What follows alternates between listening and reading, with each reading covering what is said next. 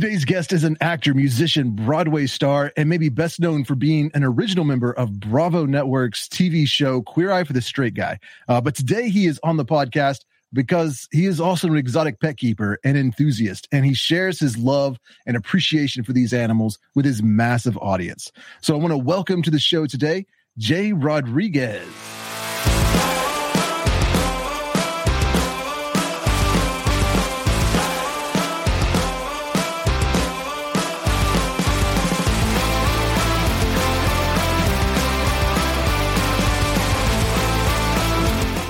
Richard. Uh, Hey, first of all, thanks you. for, thanks for having me on. This is so surreal. You know, I, as you mentioned, I, I work in entertainment and I'm around a lot of celebrities all the time. But I, I, I feel like I'm I'm talking to the king of tarantulas. I've been following your channel for a while now, and it really got me through the pandemic. And I discovered you because of a lot of aquariums, and YouTube suggests other channels. At first, to be honest, I was really like, this guy is wild. You have a big personality, and so I was watching for your personality. But in the process, I started really um, becoming less afraid of the idea of tarantulas. Not that I wanted to keep them, and uh, and then over time, you know, I it just you would use specific words like uh, uh, never threat posed at me or rarely kicked hairs.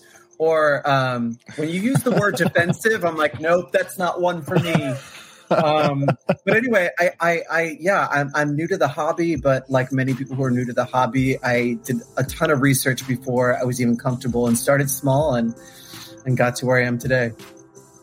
So when when did it begin for you? Uh, you mentioned Yeah. during the, the pandemic. Kind of during the pandemic, I, I, I think what it was was was um, you know, I think a lot of us got really introspective about the things that matter to us um, during the pandemic, and um, we're determined to kind of live a, a, um, a more full life when we got the chance to. And for me, that meant kind of tackling a lot of the things I was very fearful of spiders and big bodies of water specifically. Um, Okay. be- there's things that'll eat you in a pond. Um, and so, you know, like I was always one of those guys that um, I liked exotic pets. I would like to see them. I didn't want them necessarily in my care. I've a dog and a cat and several aquariums, and that was enough. But then YouTube suggested channels like yours. And then I was watching because of the personalities, the people behind um, the care husbandry. I just, I found the world interesting. And fascinatingly enough, I also found my tribe. I found that a lot of the people that I was watching, whether it's the content creators or people on social media, a lot of their personality really fit with mine. And then I realized, oh, it's not them. I'm one of them. It's us. Um, and so for me, I think I, I, I did a good amount of research of what tarantulas were. And I always have been a fan of an underdog. If you were misunderstood, come hang with me. Um, I generally don't run in the popular clicks. I sort of never have. Um, fame is occasionally an odd byproduct of what I do, but it isn't always aligned with every single project I have. So really, you know, the the majority of people that I know and or I'm very close to are are the wacky folks who um, live somewhere outside the lines of the norm. And I think when you mention to someone that you keep tarantulas, they often are assuming one. And uh, and probably in some heavily guarded, locked up cage.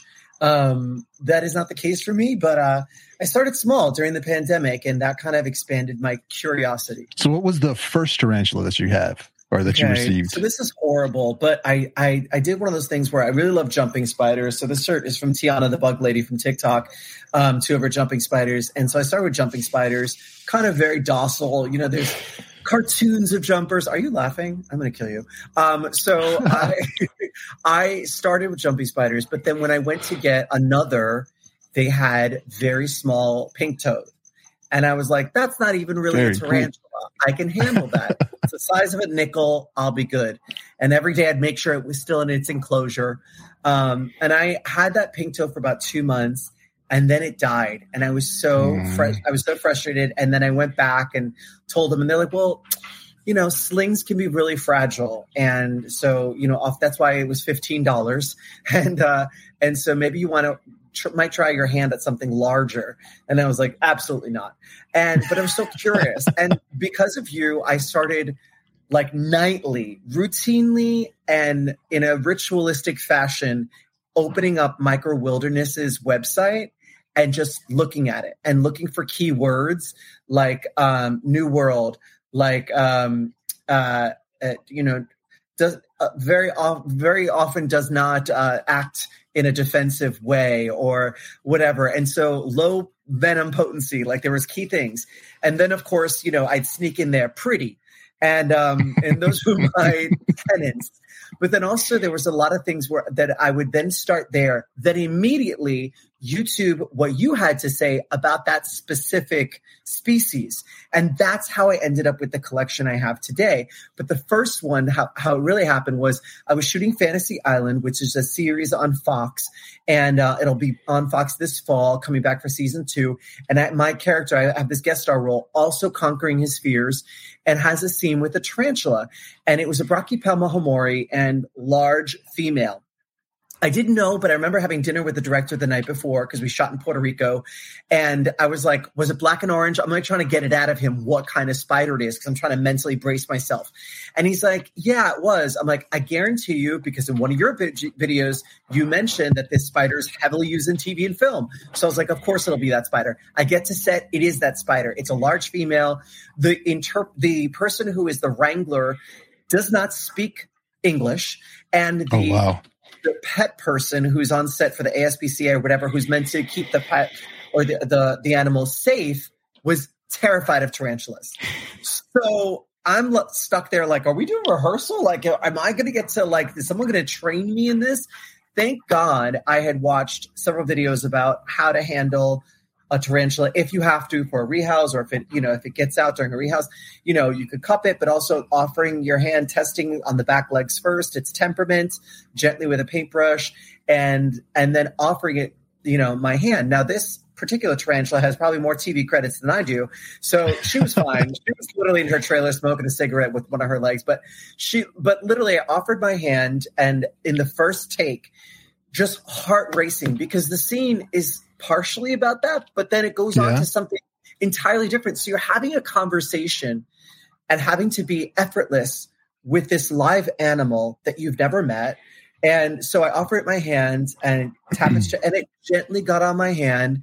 And I have this whole scene where I'm just bridging it over a table and it was a dream. We shot it probably like 20 times. And then immediately I'm like, that's the first one I'm going to get. That's the first one. How am I going to get it? Am I going to go to micro wilderness? What am I doing? Well, I've been talking about the species so much. Facebook suggested a post of someone rehousing one. Nice. It was in a bad setup. You know, they had gotten one of those uh, creatures tanks from, you know, a chain pet store, mm-hmm. stuck the plant on the side.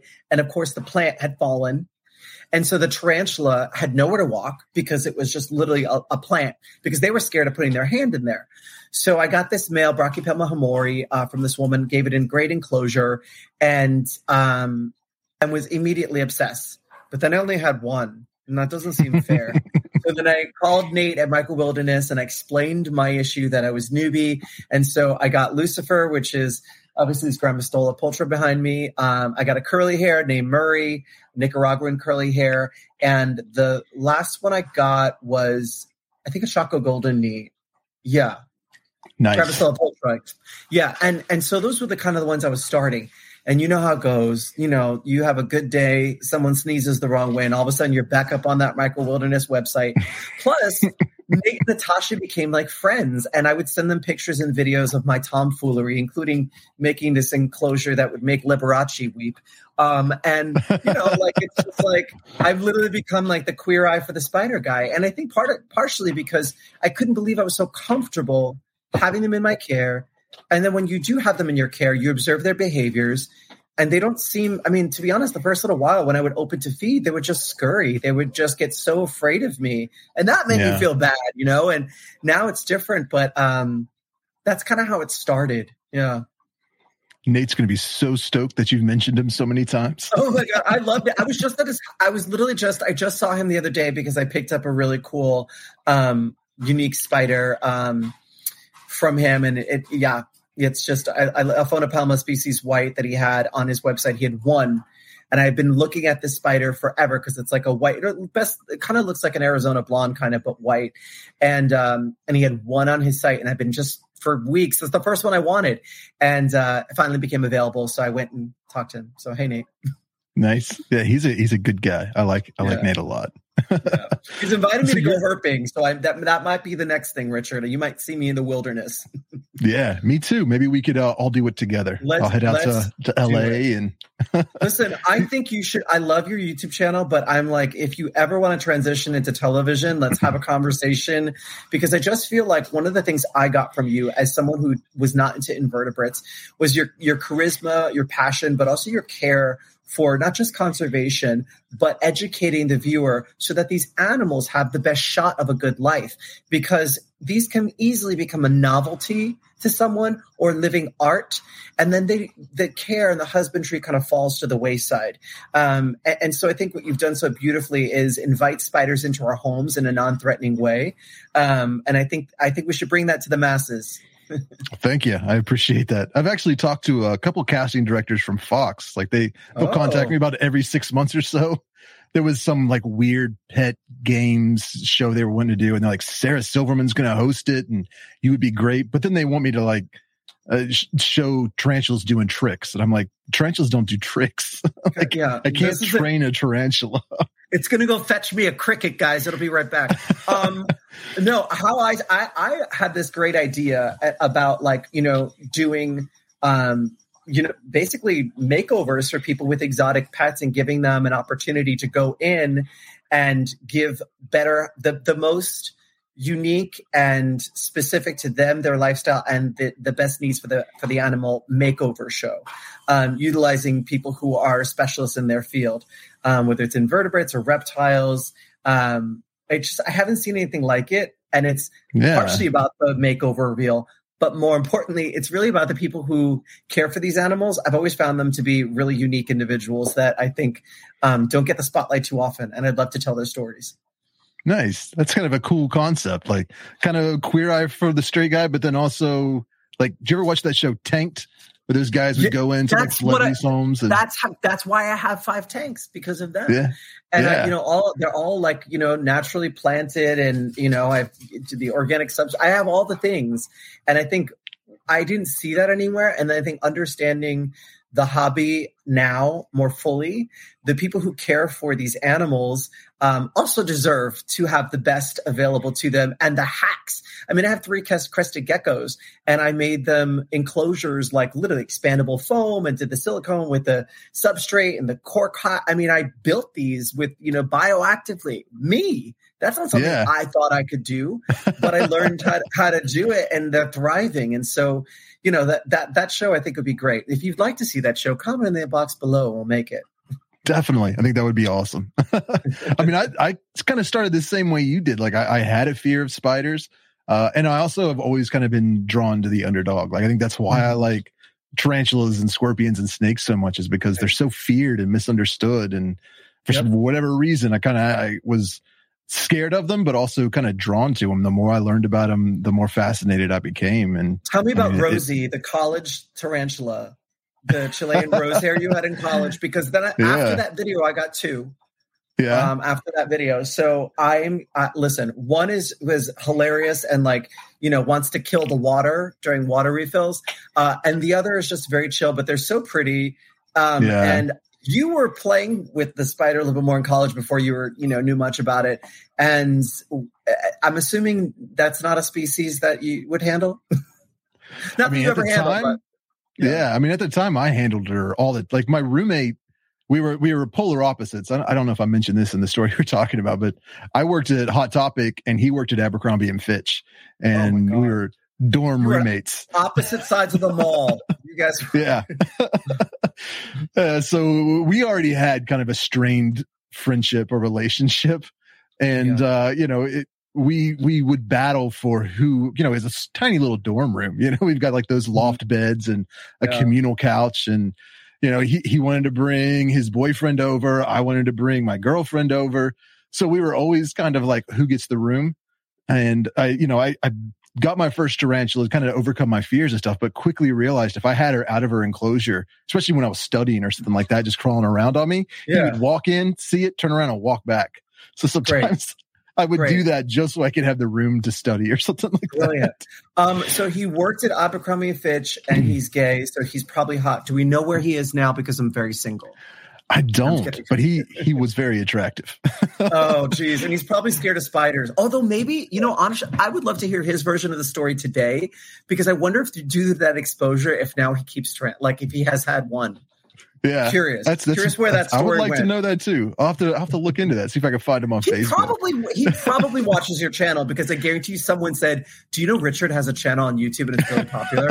guarantee you, guarantee he's seen this channel. That's that's possible. Uh, I've Yeah. had some people from high school reach out to me that I haven't talked to for twenty odd years. Yeah, like, that's how it I forgot you even existed. Mhm. Remember, we used to hang out all the time. We were best friends. I'm like, I remember you being really mean to me.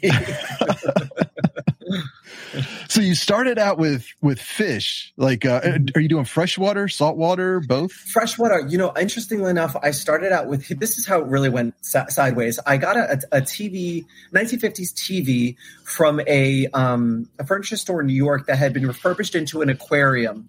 And it was done by an artist. So a vintage TV that has an aquarium in it. And I had freshwater. Didn't really care, you know, about, you know, you know, what the vibe of that tank was. It was my tropical little dump tank. Didn't make sense. There was no rhyme or reason. It wasn't. It was just a cute little freshwater tank, nothing special. But the design was special. Then I got into betta fish, and I realized that I was keeping them incorrectly during the pandemic. Started YouTubing their care, only to discover that they needed, you know, five gallons, you know, or more. They need a heater, and that you could use organic substrate, and you could have a planted tank. And I started really learning. So then every little cube, no filter, no heater tank I had, which I think at the time was four, got expanded into five to eight gallon aquariums that were planted. That was all during the pandemic. That's how it started. And then I think the first like, you know, jump into anything extra was the jumping spiders. And they were super easy and adorable and and you know handleable if you if you're into that kind of thing. And I just really kind of they have such big personalities and then the pink toe, which I sadly killed. Um, but I was but I was also traveling. I was I was shooting this fall in New York, so I needed people, and it usually for about two and a half weeks at a time before I get a break to come home. And so I found that slings and you know jumping spiders, people were fine to take care of. You know, it was easy for them. Miss the enclosure for the for the jumping spiders. Put a cricket in twice a week people were fine with that. The minute I stepped into tarantulas, that oh, that's a that's a special kind of friend that's willing to do that. Um, listen, I live. I wish I lived in you know the, the hills of the App- Appalachian Valley because you'd be a great neighbor. Um, I'm Yeah. happy to. I'm happy to come in and feed. I can do rehousings. I've learned it all. Very cool. You're probably the first person that says they'd be happy to live in the foothills of the. Appalachians. I would volunteer gladly. I mean, I love it here, but yeah, yeah, it's pretty. Yeah. I don't I have just- any. uh It was interesting when you share that. I wouldn't have guessed. I don't know why I thought of you as like, oh, he's probably like in like I don't know, somewhere near like you know Northern California. I don't know. I just kind of saw you as like, I don't know. That's the vibe I was getting. Yeah, yeah, that happens a lot. Like sometimes I'll be I'll be talking to these people and they're like, "Wait, you're where? you're in West Virginia. Yeah. Who's from West Virginia?" Yes. You Yeah. have also in one video, one of the earlier videos. I don't know if you, if it, I could be completely making this up, but as a Tarantula Collective T-shirt, and I thought it was in the Pride colors, but maybe it wasn't. Am I reading into that? Was there a design that was similar? Probably, yeah. I've had a lot of different designs. You had yeah, like think- something looked think a I little did that. rainbowy, and I read into it, and I was like, Yeah. "He's an ally. I'm on this channel." um, Most But- definitely. but I will say that one of the most fascinating things is once you share that you have a tarantula, you're shocked to find out how many other people have tarantulas. Um, that they don't talk about it because either they are Mhm. nervous about where they live and they don't want the people that you know live in their building to freak out about it, or what I found out someone I had um, Deborah Wilson from Mad TV. She has like a bunch of tarantulas. Um, And I just Nate, Nate told me, and I was like, I've worked with her, and she I, I can't think if she even told me that, but um, it tracks because she's a wacky individual, and I love her for that. But uh, yeah, Yeah, even around here, I'm always very hesitant to bring it up. People ask what I do for a living and stuff. I'm like, uh, a film, like a, a, uh, videographer and photographer. Like, I don't mention the tarantulas because that usually, I mean, sometimes I will, but uh, you know, a lot of times it, it, it kind of turns people off, or at least it steers the conversation into a direction I don't want to go. And, you know, have to kind of like, you know, defend keeping tarantulas because they're like, oh, you should just kill it. you know, I, I don't like getting into those conversations. Some of, the, some of the bigger ones were it needs so much more space. And I was like, I, mine are like this, this guy didn't leave his burrow. I mean, I'm shocked he's over here, but you know, he's got a massive enclosure and he stayed in his little burrow over there for like two months. Yeah. Um, when I first got him, and he he sometimes ventures over here because there's a little bit of natural sunlight that comes over here. Curtains closed. He'll hang out there in the morning, and then he's up back on the other side. Um, but but I think you know one of the things I really love about this hobby is the community that seems to be so supportive of each other. I mean, listen, you get online, you're going to get all kinds of haters anyway. Um, yeah. I think this is the closest I've ever felt to being a parent because if you say the wrong thing online, it's I'm sure how mommies feel when they go and ask for support. Good lord. Yeah, that was uh, actually kind of leads into one of the questions I was wanting to ask you. I mean, it, tarantula seem and and I don't like I'm not I guess I'm kind of assuming I know a little bit about your lifestyle, but you know, doing a lot of these like TV shows and movies and stuff like that, I'm sure you're in and out and sometimes gone for days or weeks at a time. So tarantulas seem like the type of pet that would be very conducive to that type of lifestyle because they Little don't require daily care. I would have um, had what, this hobby sooner than if I'd known. Yeah. Uh, but what do like your friends and coworkers and stuff like that think about the fact that you keep tarantulas? Fascinated, want to see all the pictures and videos. Um, I found that when people come into the home, they start fearful and then they're like the nine times out of ten they're like oh it's actually really cute. Is it weird that i'm saying it's cute? Um, it's always in that order. And then the more friends that i've had over um, who've gotten used to the idea then they and you know i have them in my office and my rule of thumb is if it doesn't fit on the two shelving units like it can't come in the house so i'm almost at capacity but um Thank God for stackable ones. But uh, um, yeah, thanks Tarantula Collective and uh, and turning me on to Tarantula Cribs. That was like that was the helpful tip.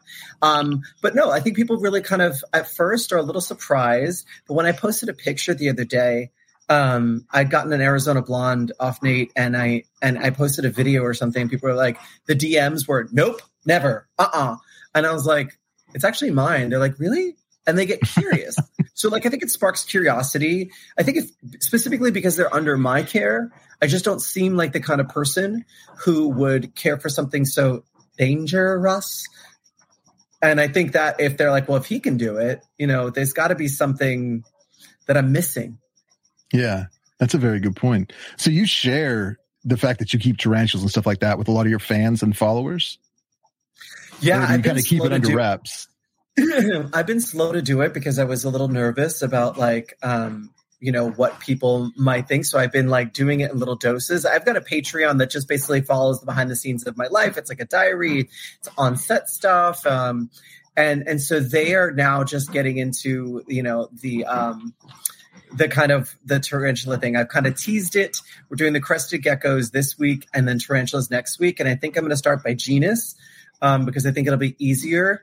Um, and, you know, I kind of just basically have gotten the privilege of having people who follow me there who are genuinely interested in, um, you know, basically what happened was richard during the pandemic i was like i'm unemployed i don't know what to do I'm going to start just you know doing free shows on on Facebook and Instagram, and I think it really humbled a lot of us gig workers who jump from job to job who don't have a regular nine to five, and um, you know I got to do what I would do live in a in a cabaret space, and I would do these concerts, but streaming, and I, then I developed this community. They call themselves the Jaybirds, and I love that because that's my onset nickname. Like the crew's always like Jaybird, we need you on set. Which I don't know if that started. I don't know how they all know to call me that, but like when I get on set, I don't tell anybody that, and that's just yeah what comes out of it. But then they were like, "We should, you should do a Patreon or something." And uh, I was really opposed to the idea. I think I was so used to all the production around me and these big shiny productions that paring it down and shooting things with a Canon and learning how to work iMovie or whatever it was for the first time was scary. And you know, also I realized that not everyone wants to to you know find out about my work or my life and and i have to include other things of interest like my animals or i would i do a segment called jay tries where basically it's me trying new things um, and I introduced Jay Tries uh, Tarantulas. It was the first um, time they saw it, and I kind of softly talked about it, showed some pictures, and now we're going to go into the more like explaining and then probably feeding videos. Um, but yeah, that's I think there was a genuine curiosity. I, am thankful that people that follow me are genuinely just like I don't know. I think he's cool, and yeah. I'm down to support. Um, but I, am really trying to up my game. I mean, your production value, how did that start for you? Because what you shoot is television quality. Well, thanks. I mean, I started out with a cell phone. Like I, I never held a ah. camera until I had uh, been making videos for a few months.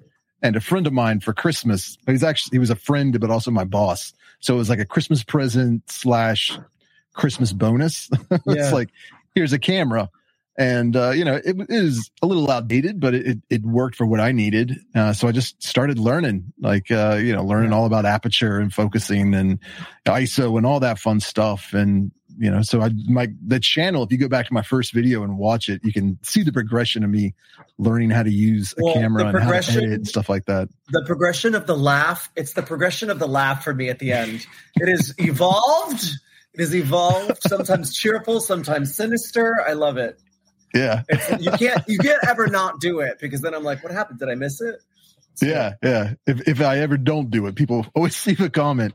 Oh and my, my uh, I've, I've got a, a granddaughter now, which is kind of crazy, but she's three and she How likes to watch. Granddaughter, I feel like I'm older than you. I'm in my 40s. Are yeah. You, are you just? I just really turned well 40. Preserved? Oh, okay. well, and I also have always been attracted to older women. So I ended up marrying uh, someone that was five years older than me, and she had a kid when she was young, like when she was twenty. So it. yeah, and then that, and then her daughter had a kid when she was twenty. So yeah, technically, I'm like you know, kind of like a step grandfather, I guess would be a more accurate way. But same thing. She, she loves watching like YouTube videos, at least the ones that I do, and she likes Tarantula Cat too. Uh, and but, does she like to? I mean, how did that, that? That's a really interesting point because I believe that we impose our fears on children based on our reaction to it. So, was your daughter always comfortable with exotic pets, and did that transfer to your granddaughter? Stay with us. We'll be right back. What's all around you, almost everywhere you look, and makes your life better? Birds. Learn all about these beautiful creatures in this wonderful new podcast called Birds of a Feather Talk Together. Two experts guide two newbies on their journey to learn more. Mallard ducks, ivory billed woodpeckers, Hawaiian honeycreepers, blue jays, cardinals, sandhill cranes, and more. Each week we discuss a different bird and walk away with a better understanding of the birds all around us. Oh, and we have a ton of fun doing it. Listen now. You're going to like learning about these birds. I guarantee it.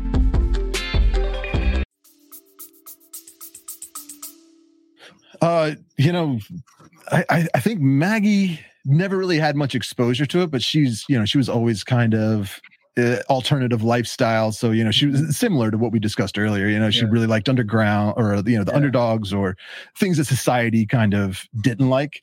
Mm-hmm. So when, uh, you know, when Kate and I got married or even started dating, you know, I had tarantulas and, and stuff like that. She thought it was cool but she didn't yeah. really wasn't really exposed to it. And when, I, when she got her first apartment, I I sent her over there. Like my housewarming gift was a pink toe tarantula. I gave her like the enclosure and you know all that stuff. So she had in her living room was proudly displaying it. Oh uh, but you know Rosie from the you know my granddaughter from the time she was born, I was you know she was in jumpers and stuff like that with tarantulas and spiders on them. So she oh and God. she grew up around it. You know, I mean, uh, yeah. she's she's here all the time. So and she she she just loves. I mean, she calls them piters, but yeah, like she'll go to daycare and talk about spiders to the daycare workers, which they always find funny. But you know, so I, I, tried to expose her to tarantulas and snakes and and geckos and stuff like that, like whatever I have down here, so that she doesn't grow up, grow up afraid of these things. And, well, the know, world like, is like reopening, and after being so isolated, I feel like I'm finally ready to start dating. But I also now feel like how do I bring this up? Like, I don't want to seem like the crazy spider person, but also yeah. if things go well and you decide to cohabitate with someone, I have an office animal room that has to stay intact. That's going to be a part of my life forever. I see that. And so and if I do travel, I would I don't want to date someone who's going to be terrified of them. And so I, I was actually interestingly enough, I saw a bunch of posts. I think it was on some social, and and they were talking about that that can sometimes be an issue when you're dating someone and introducing the concept of, by the way, I keep tarantulas. You what? You know? yeah. That's always a, a tough area to navigate.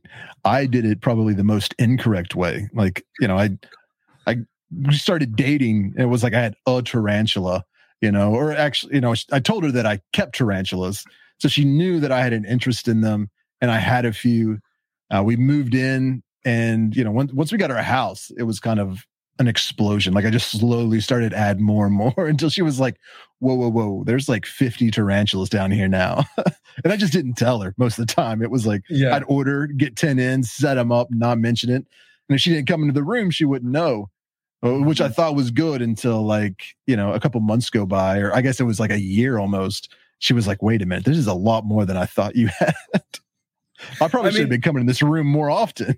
the other thing too is, you know, um, I, I often just also am very mindful of like how the misconceptions. One, it's going to escape.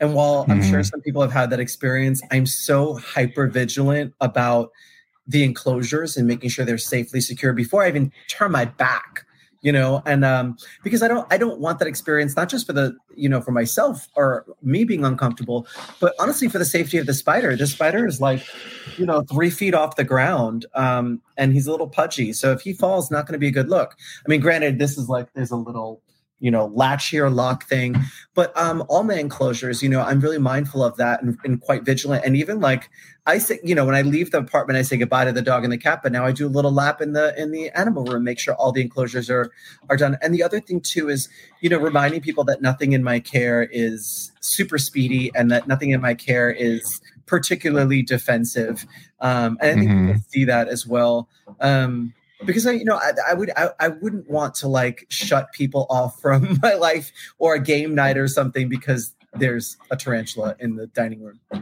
Yeah, I understand. That's why I feel like I'm lucky because I'm I have a basement, so I'm able to keep them all down here, and I wish nobody sees it unless I like it. I, I bring them down here. You know, it's not uh, like they can hear them or smell them or anything like that. So yeah, you know, can people will come over and you know have dinner and stuff like that, and just be completely unaware of what's underneath their feet.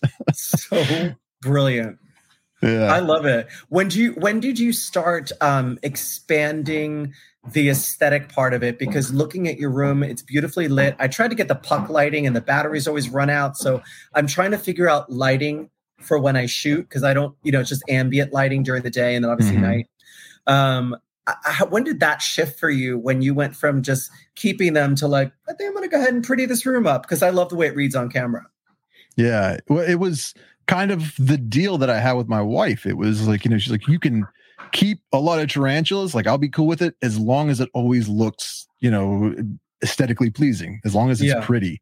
You know, she yeah. didn't want me to just have in stack. Like you see some people, you know, because uh, there's two different types of keepers. There are people that like appreciate the beauty of the tarantulas and keeping like a wide variety of species, and then you have people that are more collecting them you know like uh they're checking off boxes like they just want one of each species and yeah. they'll be in like and I'm not knocking those people or anything like that, but they just kind of keep them in like sterilite plastic tubs and right. all their basic needs are met but you, you know you kind of got to pull it out and open it up to look at them like she didn't want that you know uh, it's kind of the same with snakes like you know yeah. as long as they're in a nice aesthetically natural looking enclosure that's cool but you know she didn't want racks you know like rack systems that's, with a bunch of tubs with different that's snakes my feeling. So. That, I, I can't do anything other than the acrylic and making sure it looks naturalistic um here's the kind of here's I, we would be in my other room but this is my office for the viewer, but this is what it looks like. You know, I kind of um, it says Jai's World because that's where I usually do a lot of my filming. But as you can see, everybody's in their own little enclosure, and it's neatly done, kind of softly modeled after what I've seen from a lot of YouTubers, including yourself. I want to just get the strip lighting situation done better. Yeah. Um, so I have to figure that part out because I'd love for it to be able to like light up like blue if I'm shooting for an hour and then I can shut it off. But yeah, we'll mm-hmm. see. Yeah, there's a lot of good LED strip lights. Uh, the puck lights I use are all. I, I don't use it. any of the nice. Yeah, those work. Those work really well. You know, Which and, and puck lights do you use? Because you mentioned them in a video. I ran and bought them, and I think I got the wrong ones. Yeah, the ones, most of them that you find, especially like at uh, hardware stores, are all battery operated, and, and I hate those. But Yeah. the ones I get plug into the wall, and they're just like some cheap Chinese knockoff. I think it's called Great. Airboo or something like that. Uh, I've got them on my Right. Amazon uh, store. Like I have a I little Amazon storefront. Order at the end of this call. Yeah, they're, they're pretty handy, and they come in packs of like four, six, eight, or twelve, and you can string That's them all where I went together. So it's just yeah, you just plug in one went wrong. plug, and yeah, I got the puck handy. ones. I got rechargeable battery, and I'd put it on, and then it would literally start flickering and then die. And I was like, great. Yeah. Anyway, all right. So got it. I will go to your Amazon store. so yeah that's i, I just I, I initially had everything nicely displayed just to kind of you know ha- keep keep the uh the relationship in good terms i guess and uh then once i started like making youtube videos uh i started getting even more critical and wanting to add different lightings like like the red lights and the blue lights and stuff like that and that was mainly just copying other youtubers um because it, it was Right. seemed to me like one of the reasons i wanted to start a channel is because i, I really liked uh you know like Peter McKinnon and Casey Neistat and a lot of these big YouTubers. And then, uh, you know, you go watch tarantulas, like tarantula content, and no one was really doing anything like that. No one was really spending a lot of time on production Yep. quality and and Yep. audio and and the visuals and stuff. And I was like, I really like these YouTubers, and I want to see somebody in the tarantula space do something like that. And it was like, maybe I should just do that if no one else is going to do it. So that's that's kind of like what led me in that direction. I think it's so smart because you really do fill a niche. I mean, listen, great content is great content um, without all the bells and whistles, but there's something so pleasurable about watching your channel because of how shiny it is. And then also you give such thorough information, even to do this this this interview. I, the email you send to your guests is so thorough. You didn't leave a thing out. I was like, typical Richard. It was like a care sheet for how to do a podcast. Um, it was great, but I was like, it, it was. I, I could see that that's how your brain works. Um, you didn't just send a link today. You you said everything from sound to lighting to camera to everything, um, and that that is really great because it shows. Yeah. Well, thank you. Yeah. it, you know and there's there's there's a lot of great content out there um you know but I mean, it's but like it's kind of low quality but the information is really good Right. and it's it's something that you would really only enjoy watching if you already kept tarantulas and you wanted to learn more about them uh Yeah. it, maybe not even watch but you wouldn't even see it you know because youtube's not going to be recommending it because it's not getting a whole lot of clicks and all that kind of stuff so i wanted to more than just make content for people that already keep tarantulas i wanted to try and attract people to the hobby.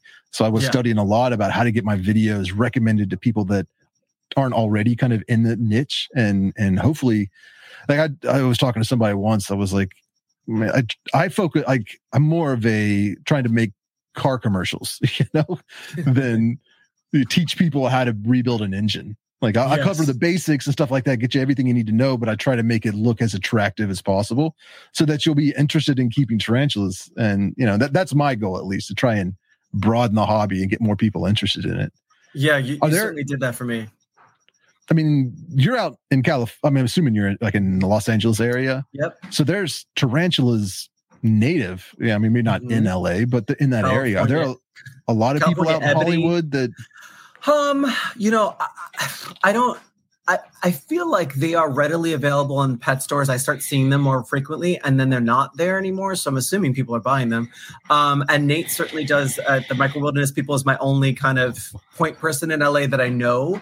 Um, but you know, a lot of people have them and just don't really like publicize that they do. But um, I started following like every Instagram or you you know account I could follow just to kind of see who else is out there who does have them. But but we we do have you know I think that Johnny Cash. Uh, uh, I think that's just a common name for. We've got the California Ebony. I mean, there's definitely tarantulas that you can find if you go to someone's house and you're in the right part of town. I wouldn't say necessarily Yeah. like super in the city part, um, but in the more you know rural area. I shouldn't say rural. The more like you know in the suburbs. Yes, Mhm. Yeah, I think you're referring to the uh, Aphonopelma Johnny Cashy. that's So the one. yeah, that's the the Johnny Cash tarantula. I've got a little baby sling, so in about ten years, I'll I'll be able to know what that one look looks like, spider then. Yeah, exactly. that's exactly what there's some of the, I go to this pet store um, that's about 30 minutes away. So it's kind of a good deterrent because they always have um, something end up when I go to get feeders. I didn't, that's that joke that people see online. I went to get feeders and they show you like the four spiders they bought. That's real. That's real. Mm-hmm. That happens. I've fallen, fallen victim to it. It happened yesterday. Um, I think I got a Brachypelma emilia yesterday and I was like, didn't didn't need it, but I had an extra enclosure. Yeah. And I remember in one of your videos, you you said, uh, "Are you even a?" I'm, I'm paraphrasing, but you were something like, "Like every good keeper has extra enclosures hanging around just in case." and I was like, "Just in case of what?" Yesterday, um, so yeah. it worked out. But um, but but but I went there and um, they have the Johnny Cashy, and I had to look it up because I had never really heard about it before. Um, but I figured, it, you know, they're local. I'm sure I'll stumble across one in my journeys, and I can just take a picture and be satiated. Yeah, yeah, and I think they're they're all black, very black mm-hmm. looking Pelma. So it, I'm yeah, really excited like, to see it grow. I've already got Lucifer. I'm good. yeah, I get uh talking to Tarantula Kat like almost on a daily basis, and she'll mention she's heading to the pet store, and I tease her. I'm like, "You're what are you going to get?" like I know you're coming back with a tarantula or a frog or something. I love her, and I have her little Wednesday spider that she had um, uh, for sale. Nice. I, I'm upset. I, I, she was one of the ones I followed in originally because I could not believe this woman kept spiders in her bedroom. When she said that, I was like, "What?" In her, Richard puts it in the bed. How she? But how's she gonna sleep? There's gonna, and then does she hear? Like my brain could not compute yeah. that that was even happening and and now i just like so um I think one of the things that, you know, I, I, always say this as an actor, like I can go into a room with guys who are more built, more credits, whatever, whatever. People are attracted to your essence, to kind of the uniqueness that makes you you. So when you were growing up and everyone always told you be yourself, the mm-hmm. reason for that is because your authenticity and you're you're not conforming and just being a prototype of everyone else is what makes you interesting, is what makes you memorable and, and makes people uh, want to be around you. And so I found Kat so interesting um, that I just started following her, and I.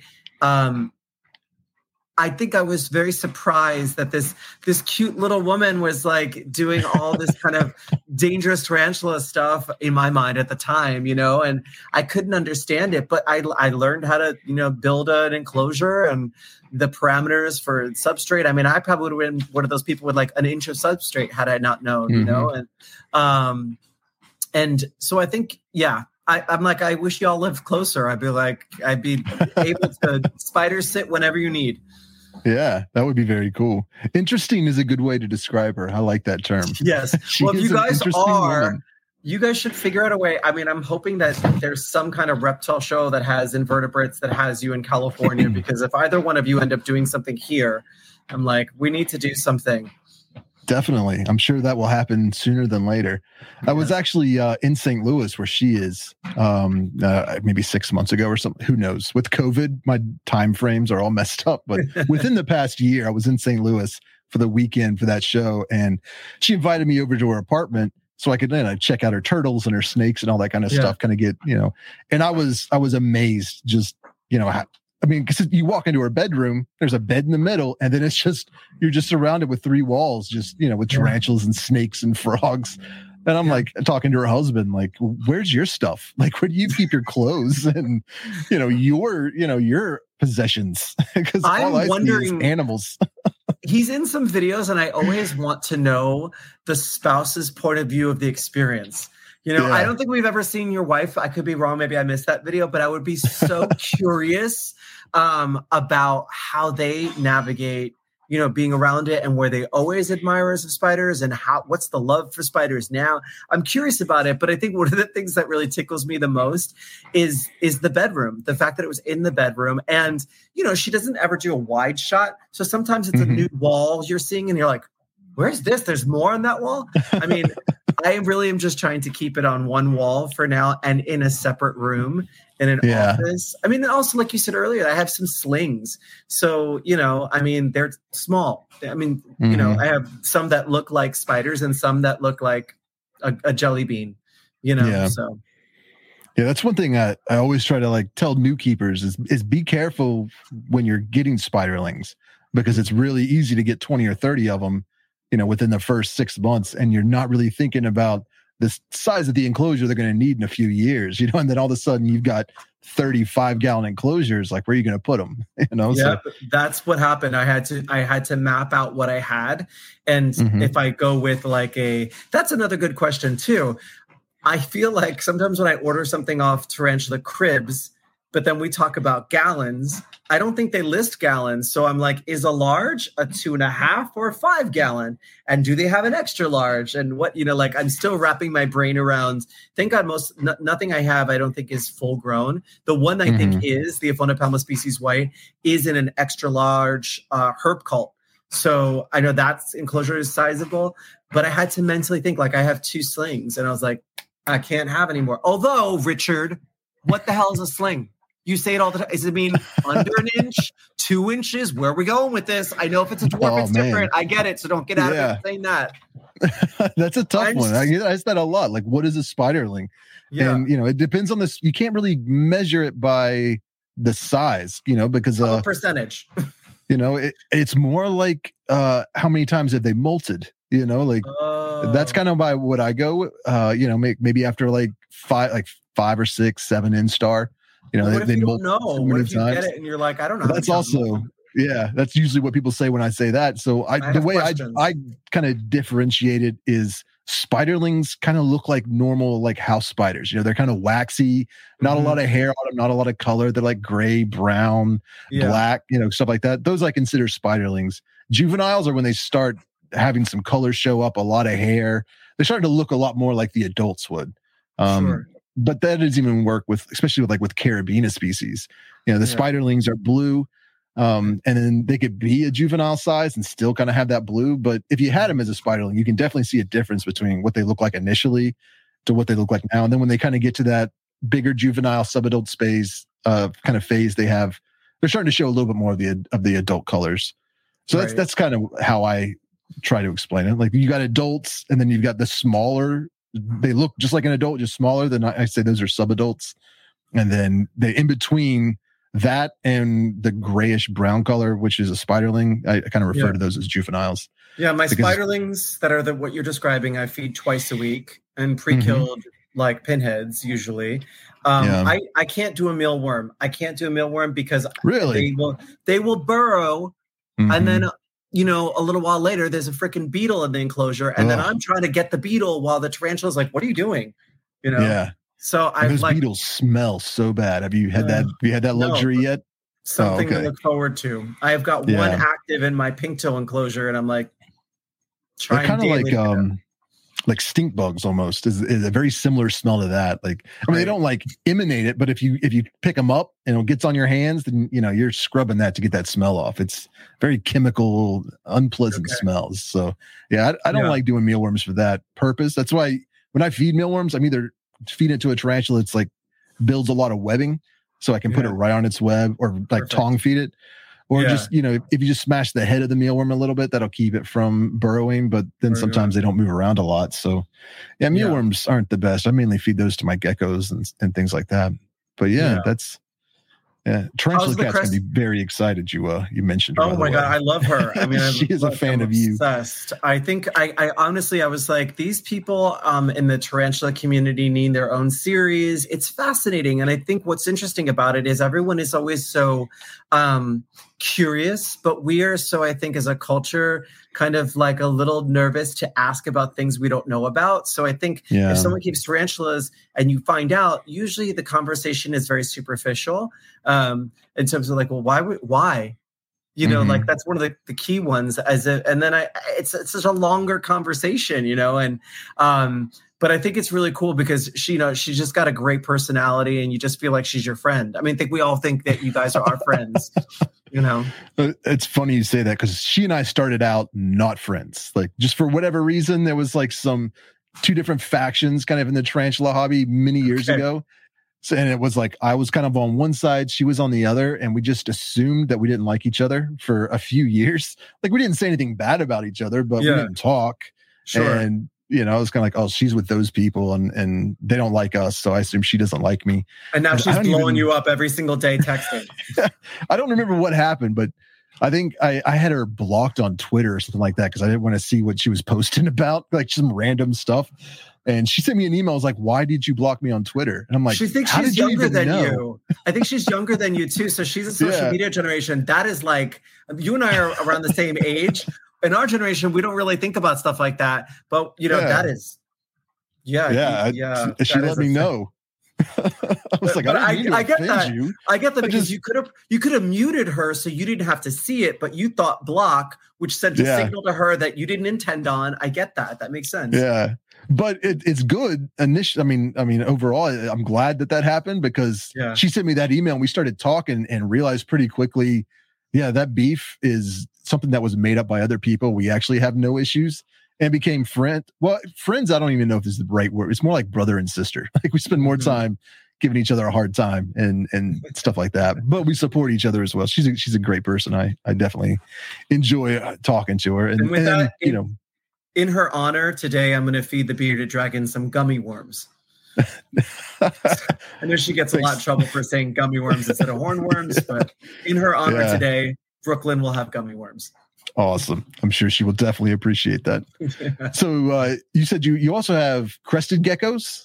So yeah, so I have three. I know you just got into. I don't know if you just got into. I know you just got some um, that you shared with Yeah. us, but yeah, I um actually Natasha from Micro Wilderness. I went to pick up a spider, and she was like, "Oh, let me show you some of the crested geckos that I that I have." And I was like, "Oh, I didn't know that you guys did reptiles." And she was like, "Yeah, that's actually really my passion, and the spiders are more Nate's thing." And um and then you start handling one, and then you're like, "Well." Hmm. And I had Yeah. already been watching like Wickens Wicked Reptiles. Um, and so I, I kind of knew, you know, a little bit about him because Adam had covered it. And so then I, you know, I literally went to the pet store, got a paludarium, built an organic, natural, bioactive um, enclosure, and kind of oddly, it's weird when you watch t- you know YouTube for a long time. You know the do's and don'ts, like like you've studied the class, and um, Mhm. and so and then I was just shocked that it actually worked out the way they said it would like if you follow someone's instructions and then it, you know it works out it's like you're baking a cake and you follow it you're like oh it tastes just like i think it should um Yeah. that's kind of how it happened so i got one and then i went to get feeders and some there was a female that was bigger than the baby i had and i was like oh then it'll be like i have one because my baby's like super squirmy and doesn't want to really be held um Mhm. so then I got two, and then the third um, was because it was just pretty, and uh, Yeah. and so I, th- I think that's it for now. But I think that they are in the process of of uh, uh, they have eggs for, or they're probably breeding very unique. Uh, I don't want to give too much away, but they're they just shared some of their breeding plans, and they're exciting. Okay. So by the end of the year, they say I. I will definitely have another one of their geckos because they're they're going to be leaning into that. So I'm going to purchase one of the more unique colorations, and then I'll have an even number because you know I don't, three is weird. Three is weird. Okay. So I'm telling myself, That's a that's a dangerous trap to fall into.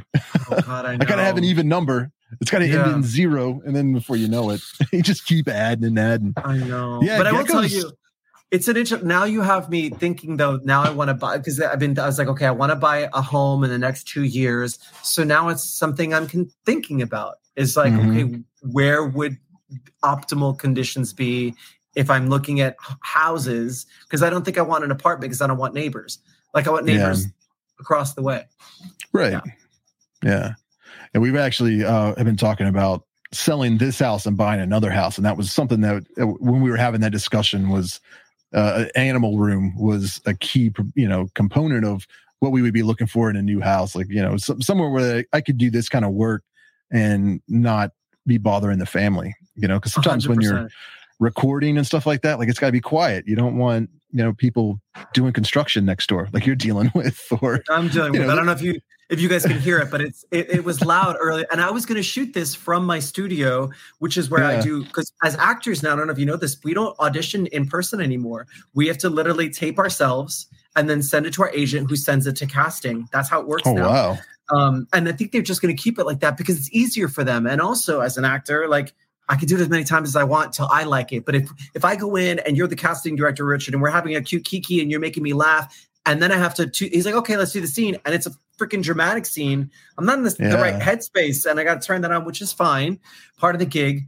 but sometimes you leave feeling like, oh man, I wish I hadn't talked so much in the beginning. Whatever it is, this is different. So I have a whole room for that, and it's super simple cool. to assemble. But my, um, I'll send you some footage of of what the office looks like at night because I kind of low key modeled it it's like the gay version of what you got going on. I love the colorful lights, and uh, but I wanted to be kind of you know I, am a big fan of the Golden Girls, so I got some like palm tree wallpaper, and mm-hmm. um, I just made the the room like my dream room. I had a roommate for a number of years during the pandemic. And then when he moved out, I knew immediately that that room was going to be an animal room. I knew what it was going to look like. And it, it's come together really well. But it also helps me organize where everything needs to be. You know, I'm sure a lot of keepers can relate to this. You have so much stuff and you're looking for that one thing. So now everything mm-hmm. is neatly labeled. Um, you were right, the label maker. You said if you're new to the hobby, get a label maker. That was so helpful. Yeah. Um, and I do uh, I do the scientific name, the common name, and then the name I gave it. Um, because when I've traveled, I found that people, you know, I have the same three people that are just like, anytime you're gone, please let me take care of your, your pets. Um, and you know, it's it's good. The only thing I board is like I have a dog and a cat. Um, I I they could just go to friends' houses and a bearded dragon that uh, a friend has. Uh, bearded dragons uh, in her care, and she has like literally like a visitor tank, and he stays with her. And because I because I feel like the Cresties will be fine. Like they get misted, they they have a misting system, and they get fed. They know my friends know what to feed them, so that's okay. Mm-hmm. And with the tarantulas, it's like you know they know to feed, and if it's not eaten, take it out 24 hours later. You know, so it's pretty easy. Yeah. Yeah, when you mentioned Adam Wickens uh, and Wickens Wicked Reptile, and that's pretty much you turned me on to crested geckos. Like I had really? leopard geckos and stuff like that. But I did a collab with him and he was like, you should definitely get one. And I was like, I really should. And then it just, I just, because of COVID and, and other stuff, I just never had the opportunity. And then, so how's it know, going? So far, so good. They're, they remind me a lot of tarantulas. I mean, a little bit more maintenance, but Mm-hmm. They're kind of like the tarantula version of uh like a yeah, tarantula version of a reptile, if that makes sense. Yeah. like it, yeah, yeah. Don't 100%. have a lot of like extreme requirements compared to other like I've got a, a day gecko and she's a little more high maintenance and okay. uh, a red-eyed tree frog and you know you got to mm-hmm. really watch their temperatures and the humidity and stuff like that where crested geckos seem to be a lot more forgiving which I, I, I definitely appreciate Yes, 100%. And I had I had the thing happen where I made the mistake of buying an adult female jumping spider recently. Mm. Why I hmm. would do that because I had adult males and I didn't even think to ask had she been paired, was she wild caught, was she so I've got little pepper flakes in a white little cotton ball um, forming. But thank God Natasha said she'd help me figure it out. But I've been watching a lot of videos about it. But it's my first like egg sac, and I was like, oh God. Yeah. Yeah. So I'm like, what do you do with like, you know, the offspring? I'm like, I guess I'll just get put on Craigslist. That feels weird too. Yeah. Tar- Tarantula Kat has a, a, few videos where she had some jumping spiders. Some she intentionally bred, some just produced an egg sac. That's yeah. I love all spiders really, but the true spiders, especially and even like like jumping spiders and stuff like that, they I don't I I don't know. Um, I have mixed emotions about keeping them because their lifespan is so short. You know, that's what everyone keeps I mean, saying. You see tarantulas yeah. that live twenty years, and you know sometimes you buy a true spider and it costs eighty five dollars or a hundred bucks, and you, you you you drop that, but then it's also with the knowledge that this is not going to live more than a year because it's already an yeah. adult, and that kind of sucks. But the first jumping spider I ever got uh, I, I, was keeping it where I worked because um, I, was, I was working at this office, and sometimes I would keep the spiderlings on my desk, and then when they started getting larger, bring them home. And there was a, a moment I, I, just didn't have any spiders there, and you know my friend, the guy that owned the business, was like, "We should we should get some spiders just for the office." And he wanted a jumping spider, so I got one. And like a week after we got it, it laid an egg sac, and I was like, "I'm sure it's not going to do anything and just kind of like let it alone. And then we came into work one day and not only had it hatched, but the little spiderlings had crawled through the vent holes and were all over the office. And we're like, well, now we just have free range jumping spiders. That's here. right. It's organic. well, you know, listen, we have them yeah. like local there. I've seen, I found right. one on my, on my bed like a year ago um, on my pillow, and I knew exactly what it was because the Tarantula Kat. And so then, literally, I started researching him, and that's kind of kind of because I was like, well, I'm gonna have to cohabitate with them anyway. Now I have them, you know, the the enclosure is in a butterfly little netted kind of thing, so if the babies start going through the vents, they'll be in mm-hmm. there. Um, but yeah, it's going to be a project for me. I didn't intend on it, and I'm I'm hoping loving homes will take them off my hands. But I also am like, how does one even off? I mean, how do I even give these away? Because I'm not a breeder. People would know to me, yeah. like, "Hey, can I get a jumping spider off you?" you know. but you know a breeder, just hit up Nate. Be like, "Hey, That's can true. you take these for me?" can you take 462? No, that's not going to be that many. I mean, he's got the infrastructure all set up. He could he get him out to some loving homes. pretty he's quickly. having he bred a whole bunch of spiders, and I think he's got like two hundred thousand or some odd baby spiders that he's going to have to yeah. deal with. Yeah, That's he wild. and I have actually been talking. We're doing a, uh, I, I, I do a fundraiser for Harmony House, which is like a, yeah, uh, child advocacy center. So we're mm-hmm. going to do a, a, fundraiser once a lot of those spiderlings are ready uh, to right. find new homes. So we're trying to raise awesome. some additional funds for them this summer, which will be really well. Cool. Anything I can do to help. I love the tour of the facility and its mission. So let me know. Yeah. I'm down to help in any way I can. Yeah, definitely. I think they would really appreciate that. Um, they're good people. Like uh, sometimes they can be a little shady, you know, helping out nonprofit organizations because you don't really know where the money's getting spent and stuff like that. Mm-hmm. But I'm in a unique position where I know some of these people personally over the years working with them, and I can see firsthand the work that they're doing and the direct mm-hmm. impact it has on kids and the community in general. And it's it's just a, a really good cause. Uh, so I'm always excited that. to help those guys out. Um, I love it. But yeah, yeah. So Nate's Nate Nate could definitely help you out. He's uh he's a good dude.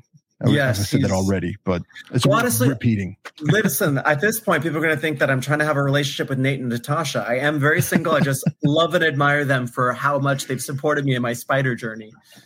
Yeah. And I was actually supposed to head out there right before COVID. I had plans to head out to LA and a couple other spots around there. And we were going to go out into the desert and, you know, look for tarantulas and do some cool stuff like that. And it was, I guess we were planning on doing that in the early spring, and then, then that's you know pretty much when everything got shut down for COVID, and I just haven't yeah. really got to a chance to go back out anywhere since then. But it's definitely on my be, list. Might be the sign that you needed. It's time to come to mm-hmm. California. Mm-hmm. Yeah, yeah. I, I'm tentatively planning late summer or early fall because I'm also okay. going to go to Houston, visit Houston Frogs. They've got a really, they just opened up a new facility there. And so I was like, well, I'm down there and I need to go to um oh where are they? Right outside tucson sky island adventures. Have you are you yes. familiar with that? yes mm-hmm. yeah so i head out there and and he offered to let me stay in his bed bug and breakfast thing for a, a couple of days. So you, you, go out he picks you up from the airport and takes you out there and he's got like a little guest house and you, you stay there and makes you breakfast and then takes you out into the desert and you know looking for tarantulas and all kinds of insects gotta, and reptiles and stuff honest, like that I've never been to a reptile show, so I just watch them vicariously through your videos or our cat's videos. I don't know if I trust me. I think I might have to go with really? a friend and and give him my phone and my wallet because now yeah. your phone is your wallet, and I would be the sneaky one that would be like, "No, I'll just have my phone, but you could have the wallet," and I'd be like Apple paying stuff. Um, because everyone kept saying, "Wait till a reptile expo comes to town if you want to get geckos, whatever," and and there just wasn't one that I could that was nearby. So it was like, okay, great. What am I going to do? Um, but that seems like a really fun experience. Um, and yeah. also, here's the question you probably get asked all the time: You have so many spiders. You talk about egg sacs.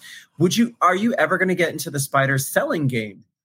No, no, that's that is not think, for you. Yeah, initially that was kind of my plan. You know, I was mm-hmm. like, if, if, I get a good following, then it would be conducive to start a business and use it to like cross promotion and stuff like that. But then I started getting to know a lot of these people, like Nate and Tanya from Fear Not Tarantulas, and you know, there's a lot of them out there. And I see how much work and effort goes into that, and it's like I just don't have the time for that kind of commitment. I mean, when you think a a, a, a sling, you know, or, I'm sorry, an egg sac can produce couple hundred or a couple thousand spiderlings and until you sell them you're responsible for feeding a thousand spiderlings every couple of days like yeah. that's a lot of responsibility and a lot of work and you know it just it and then just just shipping and that nightmare of like trying to pack them up safely and and researching the weather between where you are and whatever the fedex hub is in that person's house to make sure you've got the right heat or cool packs in there and i mean it's it's a lot of work and a lot of effort and i kind of feel like the people that are doing that they they're experts at that like I, yeah. they don't need more competition and so what happens with your them. what happens with your spiders who do pair and you get an egg sac how do you how have you been rehoming those I don't friends? do a whole lot of a whole okay. lot of but when I have or like some scorpions and stuff I have are parthenogenic, so they'll just produce babies on their own. And Right. in those situations, I usually just sell them wholesale to a dealer. You know, I'll just be like, yeah, you, you, I'll just send them all to you in one shipment, and then you can handle, know, parsing them out to people. That's Okay. usually, yeah. Smart. Occasionally, if I do like a meetup or something like that, and I've got a whole bunch of isopods or scorpions or something, I'll bring them with me and like sell them for you know ten dollars or something like that. Something So really wait a cheap. minute. Nate did not tell me this, and Nate was recently trying to. I had an enclosure, and he was like, "Ooh, that'd be perfect for a scorpion." And I was like, uh, "I don't know about that." You're telling Yeah. me scorpions are parthenogenic, and they could just, I could just have one scorpion, No. and then they could have more, or just a Not all of them. Yeah, just Oh. there's a few specific species like the the Tityus species, uh, Brazilian scorpions. Uh, they'll do that. Okay. Your Death Stalker scorpion. A lot. Usually, the they're the more hot ones. The the ones that you don't want to keep as a beginner will just produce babies. For the most part, you you know scorpions. You got to breed them for that to Got it. happen. Okay. Okay. Just making sure. Yeah. No. but yeah, I mean, and that's one of the reasons some of those hot species are so popular is because people like the fact they don't have to breed them and, and they'll just produce more, which is always interesting. But yeah, I, yeah, I think that is. where- I think that's the line for me as of today. As of today, uh, I think scorpions are the line. I, I I saw one. I was thinking about it, and he was like, "Do you want it?" I was like, "I don't think I do." And I I, I Yeah. haven't really said no before to anything. I feel like that's my line. I, although you know, like I, there are. Th- I think if I had a house, it would be really different. I think I would have what I've wanted, which was snakes. I started watching Snake Discovery like everyone else. Um, Mhm. and um, obviously Adam's Wicked Reptiles, uh, Wicked Wickens' Wicked Reptiles. That's hard to say. So I really do want like a ball python or some of this, but I just at this point I'm like I think right now for my lifestyle this is the max that I can handle, and that's a conversation you share in a lot of your videos as well, making sure that you stay within the realm of making sure everything can get the optimal care with the amount of Yeah. time you have. And I've tested the theory because it's been when I've been in town and when I haven't been in town.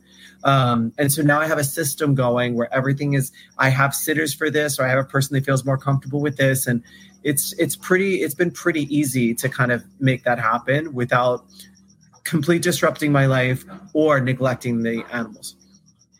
yeah, very cool. Like you, while, while you're talking about that, you mentioned before we started recording, you were doing a Judd Apatow movie. Is that Yes. So the the trailer just dropped. It's called Bros. Um, it is the first um, like ro- gay rom com, basically. So think Bridesmaids, think any of those kind of movies that he's ever produced. It's the same vibe that just happens to center around a gay couple, and the entire cast is LGBT, which is great because it's never happened. But most importantly, he flipped the script. So for a long time in Hollywood, there was a lot of bias. Uh, if you were out, there was certain roles that were for you, generally stereotypical gay or whatever. And if you even could convincingly play a straight person, there was there was hesitation about hiring you.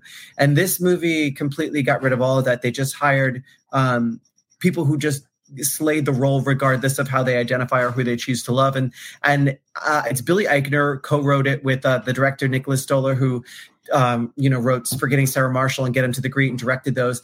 And I this is my first lead in a major motion picture, and I play a broy hunter gamer type guy, and.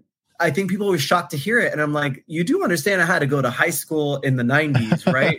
like there was years of practicing for this part um Yeah. just from a pure safety issue back then and so to be in this cast of like something that's momentous i got to be in the first all out gay cast with queer eye uh, in television history and now the first all lgbtq film um for a major studio to make um was massive. And it, it's september 30th we actually replaced tom cruise.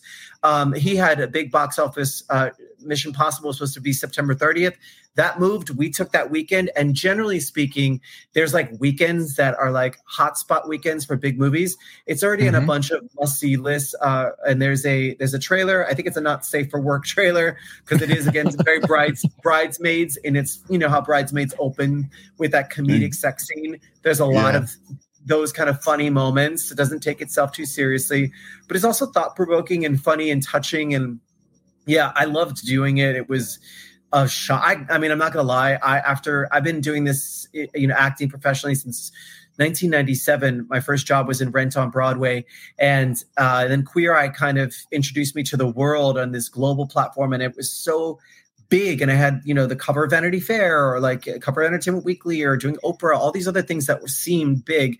And then I left the show. And when I transitioned back to acting, there was a lot of, well, you were on a reality show. So there's no room for you. You just want to act. I'm like, wait, I had this whole pedigree of work before that didn't matter.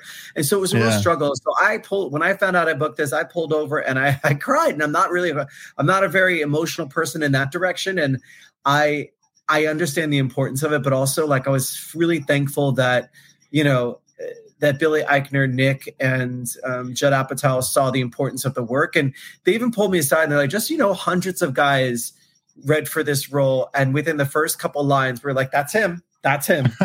and uh, yeah, and I play like Billy's Billy's love interest, straight broy friend.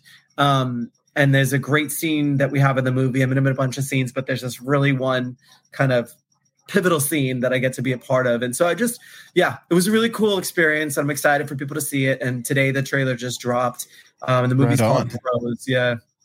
Definitely the check. I, have been a Judd Apatow fan since like Freaks and Geeks. I think. Oh yeah, you know, you get the that. vibe. It's exactly yeah. the vibe. Um, it's really funny. It's a, a lot of recognizable faces. Um, mm-hmm. You know, Amanda Bearse, who is the um, the neighbor on Married with Children, Marcy D'Arcy. Yeah, she plays my mom. I'm adopted, but um, so she's hilarious. Like we were just dying laughing between takes. Obviously, Billy's great. Um, you'll just see a lot of people that you know. You're like, oh, that person. Oh, oh that person. It's a it's a yeah. great show. Yeah. Yeah, that's fair. It sounds like it'd be pretty cool. Um, yeah, it's the, gonna be fun.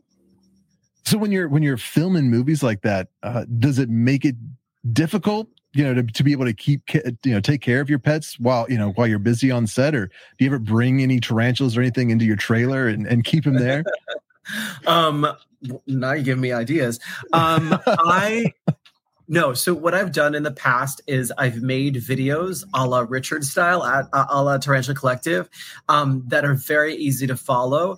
And then what i have people do is first of all a um, when you're working on a project like that, you know, you're being paid. So it's only fair. I, I, wouldn't ask a friend to do it for free. So someone has a financial incentive to take good care of the animals. And then what I do is basically like I have them do it with me. So if it's feeding day, I will have them do all the feedings that are necessary on a feeding day with me just supervising and not saying anything. And just we can kind of, and it usually goes like a dream and easy.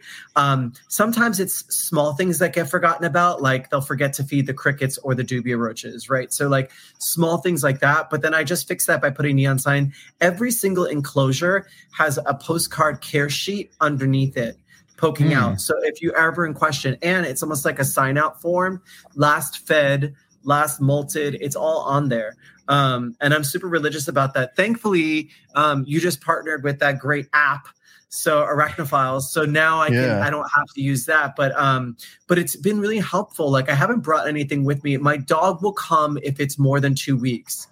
Um um but even then like it, it depends because i have to like make sure that also i have a friend who has a house and she's like i have two dogs already.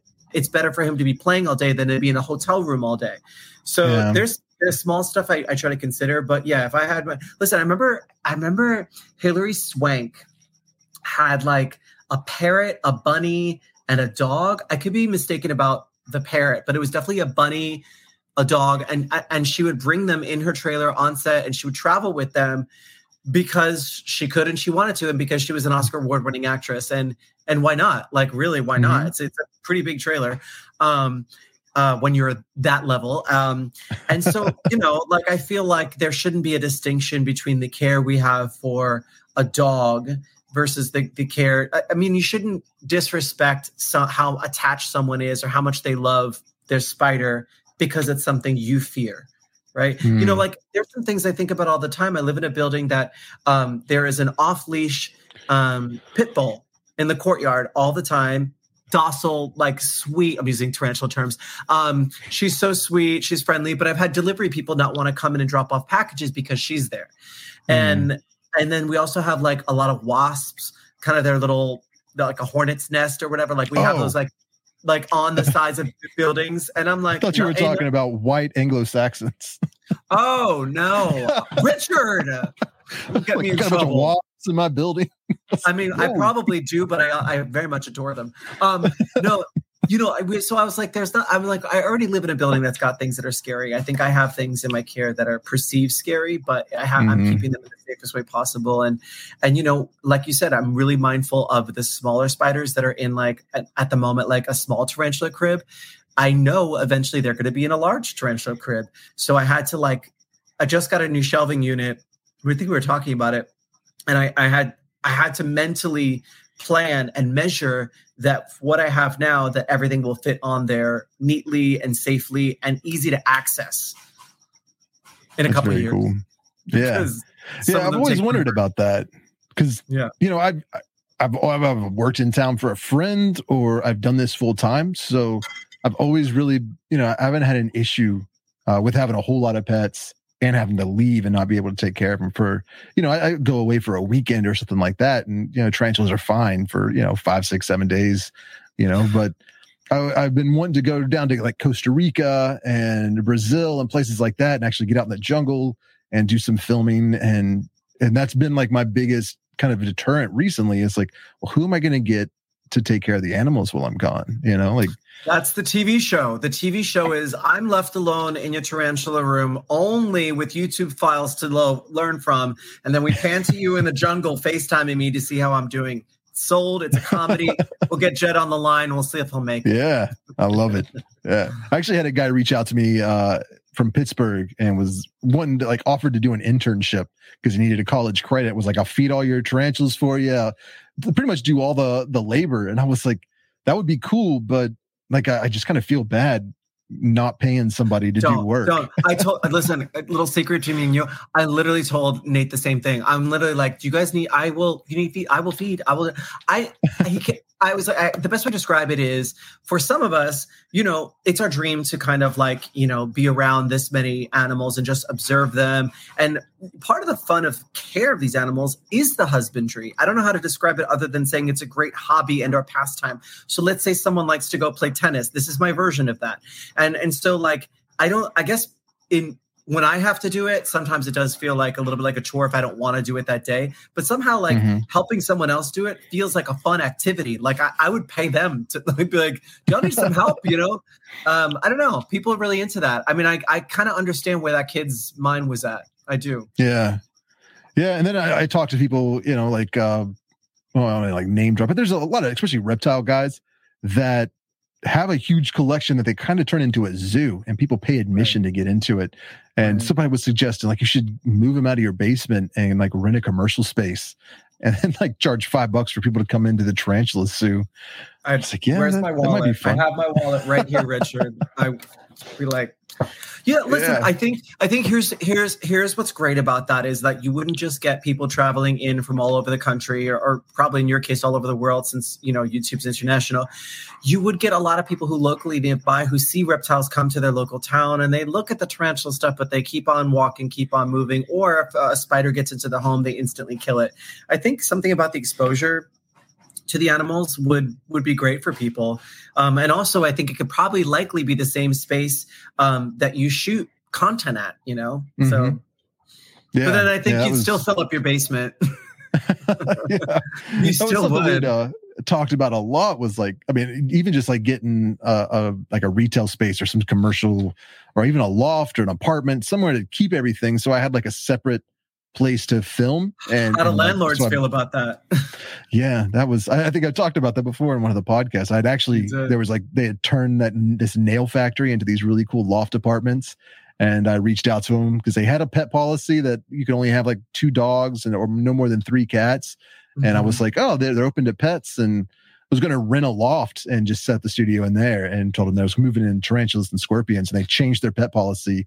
No spiders, uh, reptiles or snakes. I was like, okay, I can take a hint. it's it's interesting to me because I think that my dog could do far more damage to this apartment than anything else. Oh, definitely. Yeah. You know, lifting a leg on a, on some exposed wood or so, you know, it's like there's like yeah. stuff, you know, there's there's more stuff that I think a, a, dog or cat could get into. But you know, that's that's my little uh, humble opinion there. But also, like, I'm in an apartment. It's like my, you know, when I first moved here, I didn't have a license because I was from New York, and I got put up at a hotel not far from here, and I literally walked around when I knew I wanted to live here. I didn't I queer I had just finished. I was on a popular TV show here. I was here for three months, and I was like, I'm gonna move here. I'm gonna move here. I don't need to be in New York. And I just walked to the first for rent sign and and this is where I live. And so um and so my, I'm there's something called rent control here, where basically they can't raise your rent but by three percent every year. Um, so I'm literally paying what I pay for this two bedroom, two bathroom. I could never get um, not even a one bedroom for, for what I pay. So I'm kind of yeah. holding on to this as my little actor crash pad saving so that I can buy in the next couple years. And then I don't have to worry about that, you know, because I think mm-hmm. one of the mm-hmm. things that I really want to do is make a, um, the animal room so self-sustainable and or sorry, not self-sustainable, but user friendly, so that when people come in, and if I do have um, someone who is new to this, that it's so easy to feed. Like I've got the the cricket game down to a science. I know how to get the crickets out of the thing. I know how to get them to not escape. Like I feel like I've been a little scientist and all this and a little detective um yeah. and you know just to make it user friendly for friends who have, and i was gone you know most of the the fall but thank god no longer than two and a half weeks. So there was two and a half weeks room for error and then i would come back. And then two and a half weeks you know so it was like i got to sort of reset things and give notes and so people got to to learn. Yeah. Very i'm curious cool. what other people do. If I, if anyone out there has tips on what they do please mm-hmm. share them with me or us because I'm so curious. Yeah, and I'm, I'm, sure a lot will depend on how large of an area that you know you're living in with living in with yeah. you know as far as like who would be available to kind of help you out and stuff. And then also like why is there a service? Like I feel like you can get a dog walker, but there aren't mm-hmm. I, there aren't really like reptile babysitters or like you could drop them off at a pet store. You know, yeah. that's something you could do. But then what am I going to do with like like hi, I have all these spi- like you know a rolling luggage of spider no. Yeah. Um, there's a I, um, in Houston. There's a business I've I've collaborated with a few times called Houston Frogs. It's who sent me my dart frogs, and they yeah. have a service where if you go on vacation, like up to two weeks, you can just drop your frogs off, and they'll take care of feeding them and maintaining the humidity and stuff at, at no charge. Like you buy your frogs from them, that's just part of the deal. Which I thought was, I mean, I don't live in Houston, Texas, so I wouldn't I be able to take either. advantage of it. But I was like, more places should do stuff like that. That would be really cool. But when I it comes so to too, tarantulas, that would be difficult. Yeah, but I also feel like there's got to be some tarantula hobbyists out there who are in college looking to make some extra money and and people like me would really I do want oh. to thank the sponsors of today's show. And our first sponsor today is no stranger to the podcast, and that is our friends over at Arthropod Ambassadors. Now their aim is to support others interested in bugs and the well-being of arthropods around the world. They're working on spreading education with resin art, the mobile bug zoo, and informational YouTube videos, as well as a recent new line of stickers and pins. From compost enhancing roly polies to alien like top predator mantises, arthropods come in all shapes and sizes and are waiting to teach us more about the earth that we all have in common. So if you're looking for a mantis, jumping spiders, isopods, roaches, or assassin bugs, head on over to arthropodambassadors.com and check out what species they have available. You can also find very helpful care videos for your pet mantis, scorpions, vinegaroons, isopods, tarantulas, and other arthropods on their YouTube channel, also called Arthropod Ambassadors. You can also follow them on Instagram and Facebook and stay up to date with any new content or species that they may have available in the future. So a huge thanks to Arthropod Ambassadors for sponsoring this podcast. And if you want to learn more about them, I'll link the podcast that we did together down below in the show notes. Um, no, but I just feel like it, this would be a great moneymaker for someone to, you know, to babysit these sort of specialty animals. Um, I'm training just everyday pedestrians and turning them onto your channel. Nice. One actually, one that. guy actually wants one. He's like, I want you to come with me to get my first tarantula. I was like, That's awesome. That's how it starts. Yeah. I think it's really cool that you're starting to kind of, you know, I mean, I, I, was looking at your Facebook and some of the videos that you had posted and stuff like that, and you know, the stuff that you're doing on Patreon. And even if you're not discussing tarantulas, uh, you know, on the forefront, they're still in the background, kind of like they are right now. You know, yeah. you can see there's some enclosures back there, and I think it's kind of cool that someone, you know, uh, you, you have an Emmy like right next to a mm-hmm. tarantula enclosure. I think I yeah. one of them. yeah. Like, that is awesome. And yeah. I just think it's cool that somebody that, you know, that kind of has your reach and your following and your experience is pro tarantula, I guess. I don't know if that's the right way to say it. Yeah, I was very curious. It. You brought up so many topics about this, and I had no idea that the um, hobbyists were, you know, under attack. I mean, I was so. I mean, I, you know, I, I called. I, I, wrote my little letter, um, and and and and just learning about how the hobby and enthusiasts will be impacted by all the changes that are being proposed based on ignorance is is is tricky because I'm just like, what will it take? I mean, you have got such great educators who can go in and have a very simple conversation, but it seems like the stigma around these kind of pets is is really driving legislators to make poor choices about them. Yeah. Yeah, I mean, a, lot of it is just misunderstanding or just ha- having no knowledge. And yeah, I, I, I've like got really irritated recently because uh, I follow Joe Rogan on Instagram, and he's been mm-hmm. posting pictures of spiders that he's found, or his dog hanging out next to a dead tarantula, and talking about how terrible tarantulas are and how scary spiders are. And uh, he was complaining about uh, people that keep snakes or psychos and all this kind of stuff. I'm like, you're the reason that we not not him solely, but you know what I mean. It's like that yeah. kind of attitude is what is, is poisons the public against not just keepers, but like the the animals themselves. Joe you know, Rogan got... calling people a psycho when he had people eat like, you know, cow intestine and cow testicle. I mean, oh, remember Fear yeah. Factor? So, oh, like, yeah. really, really, Joe? um, and also, let's be honest. Listen, I uh, listen. I, I don't claim to know all people, and certainly, you know, I don't represent all gay people. But he sounds like a man who might be a little scared of a snake. If That's you're going to be, oh, you're crazy if you keep them. Why? Why? Yeah. Why?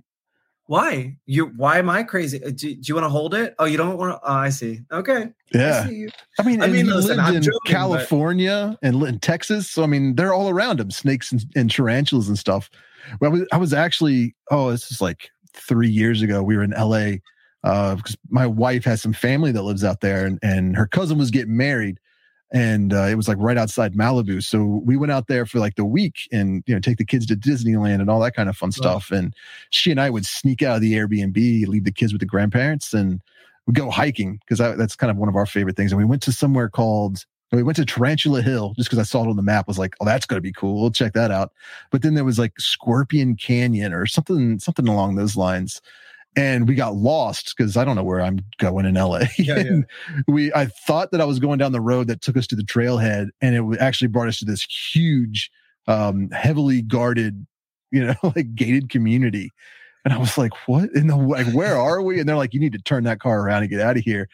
And then like we were, we were telling her uh, her aunt about it. She's like, "Yeah, Joe Rogan lives up in there. A lot of celebrities." And I was like, so how can he be scared of spiders and snakes when he's essentially living in their habitat? Living in their that habitat. Made no sense. I think the best way to get over um, spiders, if you have anyone that is very fearful of spiders or just doesn't really they kind of you know they, they don't know how they feel about it i think for me it was really helpful to watch your videos um, because i think the human connection i mean y- without meaning to you have this way of talking about the spiders that i can tell you favor um, or have some kind of emotional bond with. Um, you know, not just that they're pretty or beautiful or that you love their feeding response, but that you have a bond with. And I think when people kind of pick up on that, I think they're like, oh, well, maybe a spider isn't something to fear if I just understood mm. it better. But that didn't, all that watching, I will be honest, all that watching did not do me any good. It was really when I was um, up close and personal and I had to, to for work, had to handle the spider and I wasn't going to say no to this job. And in the in the email to audition, they were like, seriously cannot be. And I, when I was on set, they were like, you're really not scared of this, right? Because we can't be like negotiating with you about like how long you hold it. Like we just got to get it done. So, I, you know, I needed the job. So of course I had to like, be okay with it. And the minute I did it, it was like, now it's not even a thing you know like i mm-hmm. i don't frequently handle my spiders. I'm not like oh i'm bored i'm gonna go pick up a spider. It's not my thing but if i'm rehousing and it happens to get on my hand i don't want to be the one that's like oh so i'm not. I very i'm thrilled for the couple seconds it's there um, yeah. but i'm not paranoid about it and i felt like also just feeding them and being around them the fact that i could be this close to a spider and not previously i would have been like you know yeah. It's just not even a thing. When you're around them, you're like, oh, it's not as scary as I thought. Right. I mean, it's that's something I learned uh, studying meditation. It's like you can read every mm-hmm. book about meditation and and know the philosophy, but until you start practicing it, you don't really have enough. It's like swimming. You can read every single yeah. book teaches you how to swim, but until you get into the water, you're not going to know how to swim. So like you can watch every video I've made, but until you actually have a tarantula, you're not going to really have that experience and understanding. And there's something that's why I think reptile expos are so cool because yeah. you can do all your research, know everything about these animals, and then you actually see them in person. And I don't know, like you kind of feel their vibe or their energy or you know it's just something there's something magical and special about being in the presence of these animals whether you take them home like, or not See, but that's the thing. If I go to a reptile expo that's out of town, then I can't take home the animal because I'd be on a plane, right? Like you mm-hmm. can't just put a, a tarantula in your carry on. no, but uh, almost every reptile expo I've been to, with the exception of the smaller ones, you know, most of the large ones, like if you go to Tinley Park, the one that's outside Chicago, or you know, the one in St. Louis, I think there's one in Arlington, Texas as well they have cut like they have booths there. So you buy some spiders or reptiles or whatever and then you go to ship your reptiles booth and they will package it up and fedex you pay them right there and, and like they will schedule it so the day you get home uh, your your animals will arrive in the mail. Richard richard i'm telling you right now i make this i will make this pledge here on the youtubes. The next big show that you go to that has that i'm gonna fly in i'm gonna go one day and I'm I'm gonna go support y'all, but I'm gonna go buy a spider and do, and try that because I'm very curious about nice. what it's like to experiencing it. But I want to go where I'll actually recognize some of the the creators, so I'm not walking around yeah. like a crazy person. Yeah, that would be a lot of fun. Yeah, I, so I, think. Yeah, we'll get Tarantula Kat and all kinds of people. Oh my come. gosh, I know. Yeah, um, what's the next? What are the next big ones that are coming around the riverbend? Because I know Tinley just happened, right? They, yeah, Tinley just happened. They just had the one in St. Louis. I'm, I'm usually they do it spring and fall. So okay. usually Tinley is like uh, end of October, beginning of November, right around Halloween. Okay. And uh, I think the one in St. Louis is usually a month after or a month before. I'm not exactly sure. The Halloween one would be great. I mean, mm-hmm. I love the the one that you did that was in the old like ho- psychiatric hospital or whatever it was. Oh yeah, it was the, an old state penitentiary. State pen, yeah, yeah. That was a cool video. Places, yeah. It's it was a lot of fun. It's just creepy that creep, something like that creepy. is yeah. Like uh Charles Manson was trying to get into that prison. I mean, there's all kinds of oh crazy God. stuff. But yeah, it's it's a it was a neat show, and they're doing it again. Uh, he just sent me an email sometime in July, so hopefully we'll have a good turnout, and yeah, it'll grow from there. It just I really but there like, wasn't that many spiders. You said right?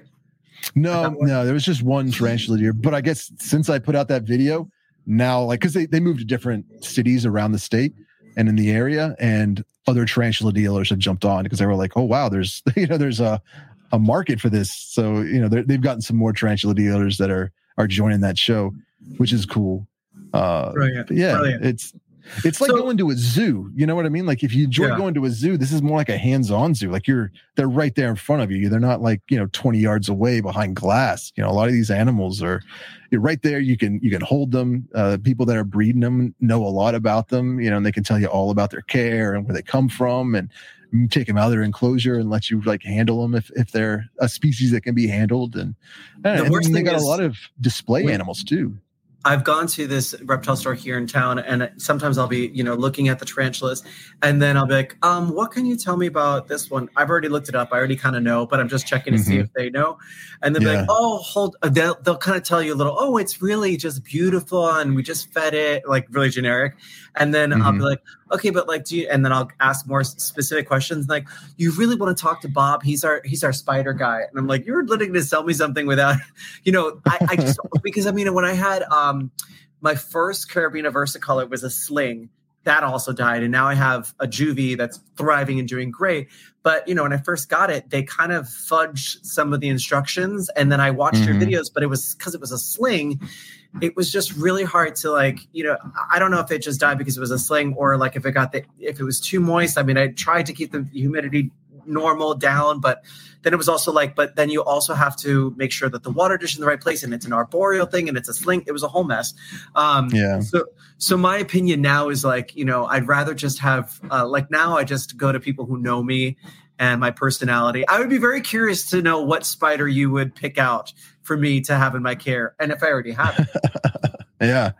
Well, first, I just wanted to say that spiderlings, especially avicularia or really Caribena, they're just really fragile to begin. You can yeah. do everything right, and sometimes yeah. just genetics, they're just not going to survive. Because if you think about how many of them would survive in the wild, you know, like right. they have 500 slings in there. You know, the egg sac in the in the wild, some of them are going to get cannibalized. You know, the stronger are going to eat the weak, so they will be even stronger, and then they'll become prey for other animals out there. So, Mhm. you know, when you when you get a sling from that that's captive bred, you can't always expect 100% of those spiderlings to survive to adulthood. You know, just Yep. naturally they- they're just not designed to do that. So it's always disappointing. But I've talked to so many people that have done everything perfectly, and a you know a sling, a Caribena versicolor still died, and it's just it's just unfortunate. But that that's why some people buy five at a time. They're like, Yep. I'll get five of them. That way, I know you know at least a couple of them are gonna are gonna survive I to didn't. adulthood. I didn't learn that until after my my pink toe and my Caribena died, and I was like, okay, Yeah. noted. Now I only want juveniles and larger. yeah. And and the sling thing can like the bulk sling thing can backfire because what if all five of them thrive? now you've got Now you Five have no money for rent. You're, you're broke. yeah. But I I I mean just from the conversations we've had or we've had so far, uh, I mean, do you have a green bottle blue tarantula? A chromatopelma no, but I was, but I was, I was literally shown one yesterday, and instead I got the uh, Brachypelma emilia. But I, Mm. what, why do, why do people freak out? There's so many pictures, gifs, and memes about green bottle blues. Why? Well, I is mean, it they're they're- fast? Or they? What, what's the issue? well Why to do they have me, a bad the- rap? the, they're the best tarantula in my opinion. Just because they're so beautiful they stay out on- display all the time. They do a, i mean they web up the enclosure so beautifully. I mean they're, they're just very very gorgeous spiders. But for a new world tarantula they're a little bolty like uh they're feisty you know like they're not gonna bite you really you know? They're, uh, it's not something i would i would be worried about their defensive nature but they can move really fast. So when you go to rehouse them sometimes you got to be very mindful and careful because they'll they'll take off, you know, and sometimes they just open up the enclosure, they'll they'll kind of spaz out a little bit and uh, just a lot quicker than you would think because they're so slow and and meticulous the way they walk until they get startled and then they're like lightning. Uh, but I think it's also they're they're big hair kickers. So if you're really sensitive to the urticating hairs, sometimes they they can be a lot more apt to kick hairs than, than I some other haven't species. seen I haven't seen hair kicking in person other than with a feisty spider that Nate deliberately showed me that that was a hair Mhm. kicker. Like literally just was like, here's this, and he was as he was talking about the spider. I think she knew, and she was like, um, but no, I've never seen one of mine do that. I've been. 100% a threat pose when like a prey item is dropped in so i've seen that Mhm. um, from one of the, but no. So okay, so GBB. All right, sorry. So I'm not going to be that scared of a GBG. It's it, GBB. It's really just the rehousing part that I need to be a little cautious. Yeah, and I mean, if, if you get one as a spiderling or a juvenile, like that's my favorite part is just watching the transformation in color and pattern as it grows. Yeah. But if you start out young, you know, you get pretty accustomed to how it's going to react, so you can almost almost anticipate, you know, what they're going to do. Because I mean, Yeah. they're they're a little bolty and feisty, but they're also pretty predictable, you know. So you know it's going to run that direction. And, and one thing I've learned, especially with my GBB and some of my brachypelmas that are are big hair kickers, is a lot of times, like if it's if it's on a table and you move your hand across the top of it, it's going to kick hairs because it's going to see that that kind of Shadow, darkness yeah, and yeah. assume it's a bird or you know some kind Yeah. of predator, and it'll kick those hairs out. So when you're rehousing them or moving them around, if you can avoid kind of casting that shadow on the top of their head, a lot of times it. they're not going to kick hairs at you. That's a good So- tip. That is a very good tip. um, okay, so that one, and give me one more. How about I tell you what I have? Okay. Um, I have a Grammostola pulchra. I have a Grammostola pulchripes. I have um, Brachypelma hamorii, Brachypelma emilia, uh, Caribena versicolor, pink toe, um, Grammostola rosea, and um, a curly hair. I think I already said that. I think that's all the different kinds I have. And you're trying to stick with just New World tarantulas? Are you are you wanting to avoid They- Old World? Yeah, I was just Okay. recently. I was trying to. He showed me this beautiful baboon, and he was like, "It's great. I mean, it's not for handling, but it's really beautiful. It probably won't do anything." And I was like, "Because anytime you mention the words defensive, I'm like, fast forward. This is not the one. Those fields are top five. Blah blah blah. I'm like, let's see what number two is. Let's see what number two is. I'm not doing number one, yeah.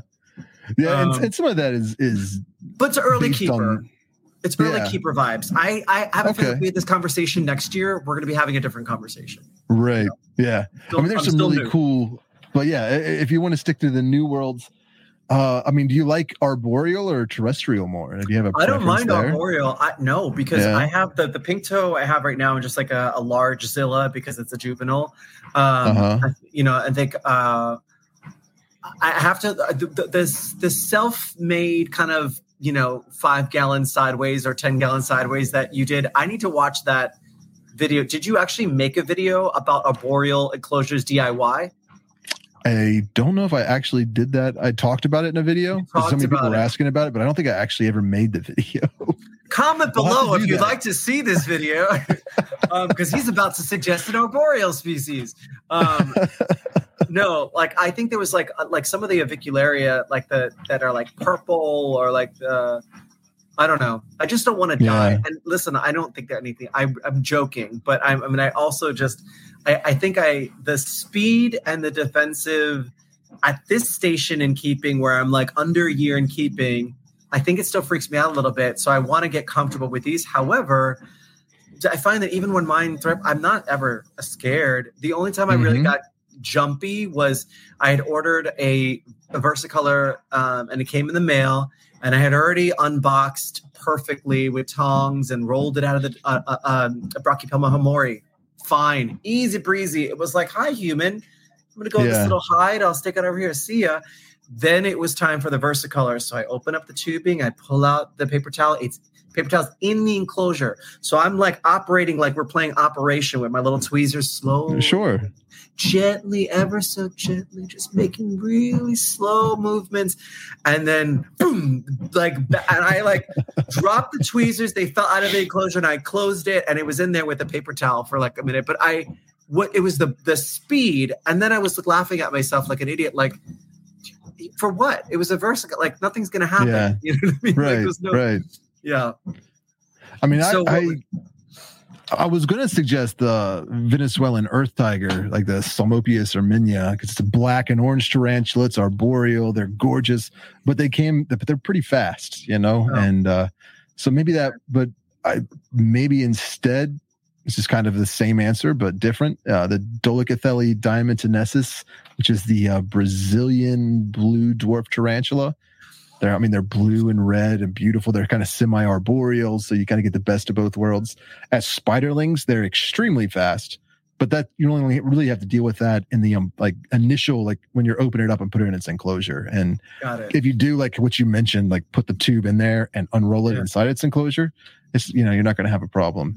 But Okay. yeah, they're really fast as slings, but as they get older, they're not. And I, mine's never given me a threat pose. I think one of the said that. spiderlings gave me a threat pose once, but it's like, what, what are you going to do? You're not even Yeah. more Thanks, than like buddy. a centimeter. yeah. Look real tough Um, there, dude. I feel like I've chewed your ear off, and then you have another interview. Yeah, yeah, I, I do coming up. Um, Okay. so we probably oh, should. Coming up. So in an hour. I don't know what time. Oh. I don't know what time you're at. Oh, it's on- two I'm on the West forty-five Coast. here, and Oh, okay. yeah. So I, I mean, I got till three thirty, and everything's already Okay, set sweet. up. But Okay. yeah, we sure. are approaching the two-hour mark for recording. So a you know, marathon here. people started start getting a little. They start turning off after a couple hours. Yes, yes, this is true. Yeah. It's funny because like when I, I put these started doing these podcasts, I was trying to keep them at an hour and was getting so many complaints. People were like, well, I'm, I listen to them while I'm working out or while I'm driving to work, and they're not long enough. And I was like, we'll go longer. And then I put some out that were like three or four hours, and people are like, all right, this is way too long. It's taking me like a week. I got to break it up into sections. So two hours seems to be the sweet spot. Two hours is great.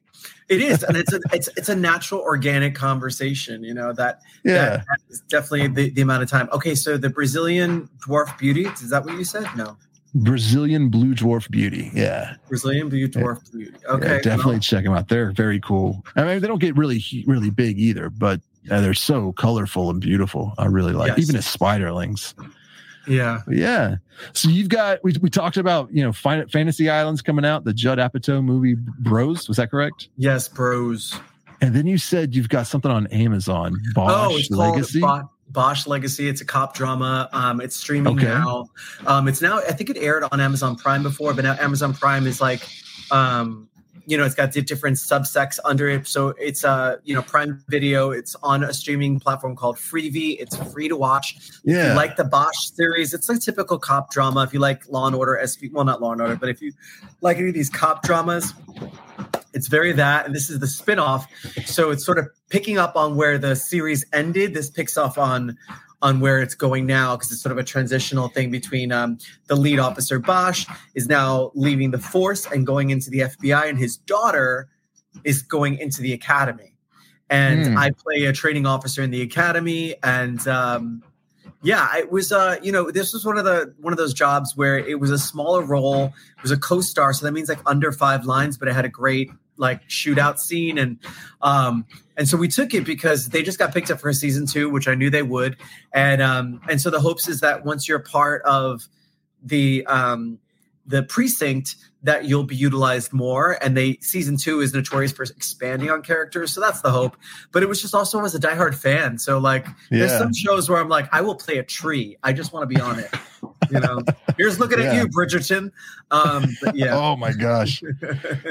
My wife. Well, I can't say my wife loves. I watch it with her. I love that show as well. Yeah it was super fun i i just actually um uh i I just actually interviewed two cast members from bridgerton on uh actually didn't interview them but they were on the same episode i did daily pop on monday which is like a Yeah. you know entertainment news show and and they were the guests so i got a picture with them but they weren't in my segment uh, when i was hosting but it was it, they, they are I, that to be in that bubble of those kids who literally had their lives changed overnight must be really fascinating you know you do 10 episodes of a series on netflix and then it blows up and the world takes you by storm and you know i I remember what that's like, and it's it's it's daunting. And um, I kind of like what the life I have now, which is I'm the guy who I'm the guy from that show. I always say because I pop up on things and you're like, were you the were you the murderer on Bones, or were you on Grace and Frankie? Were you on Grey's Anatomy?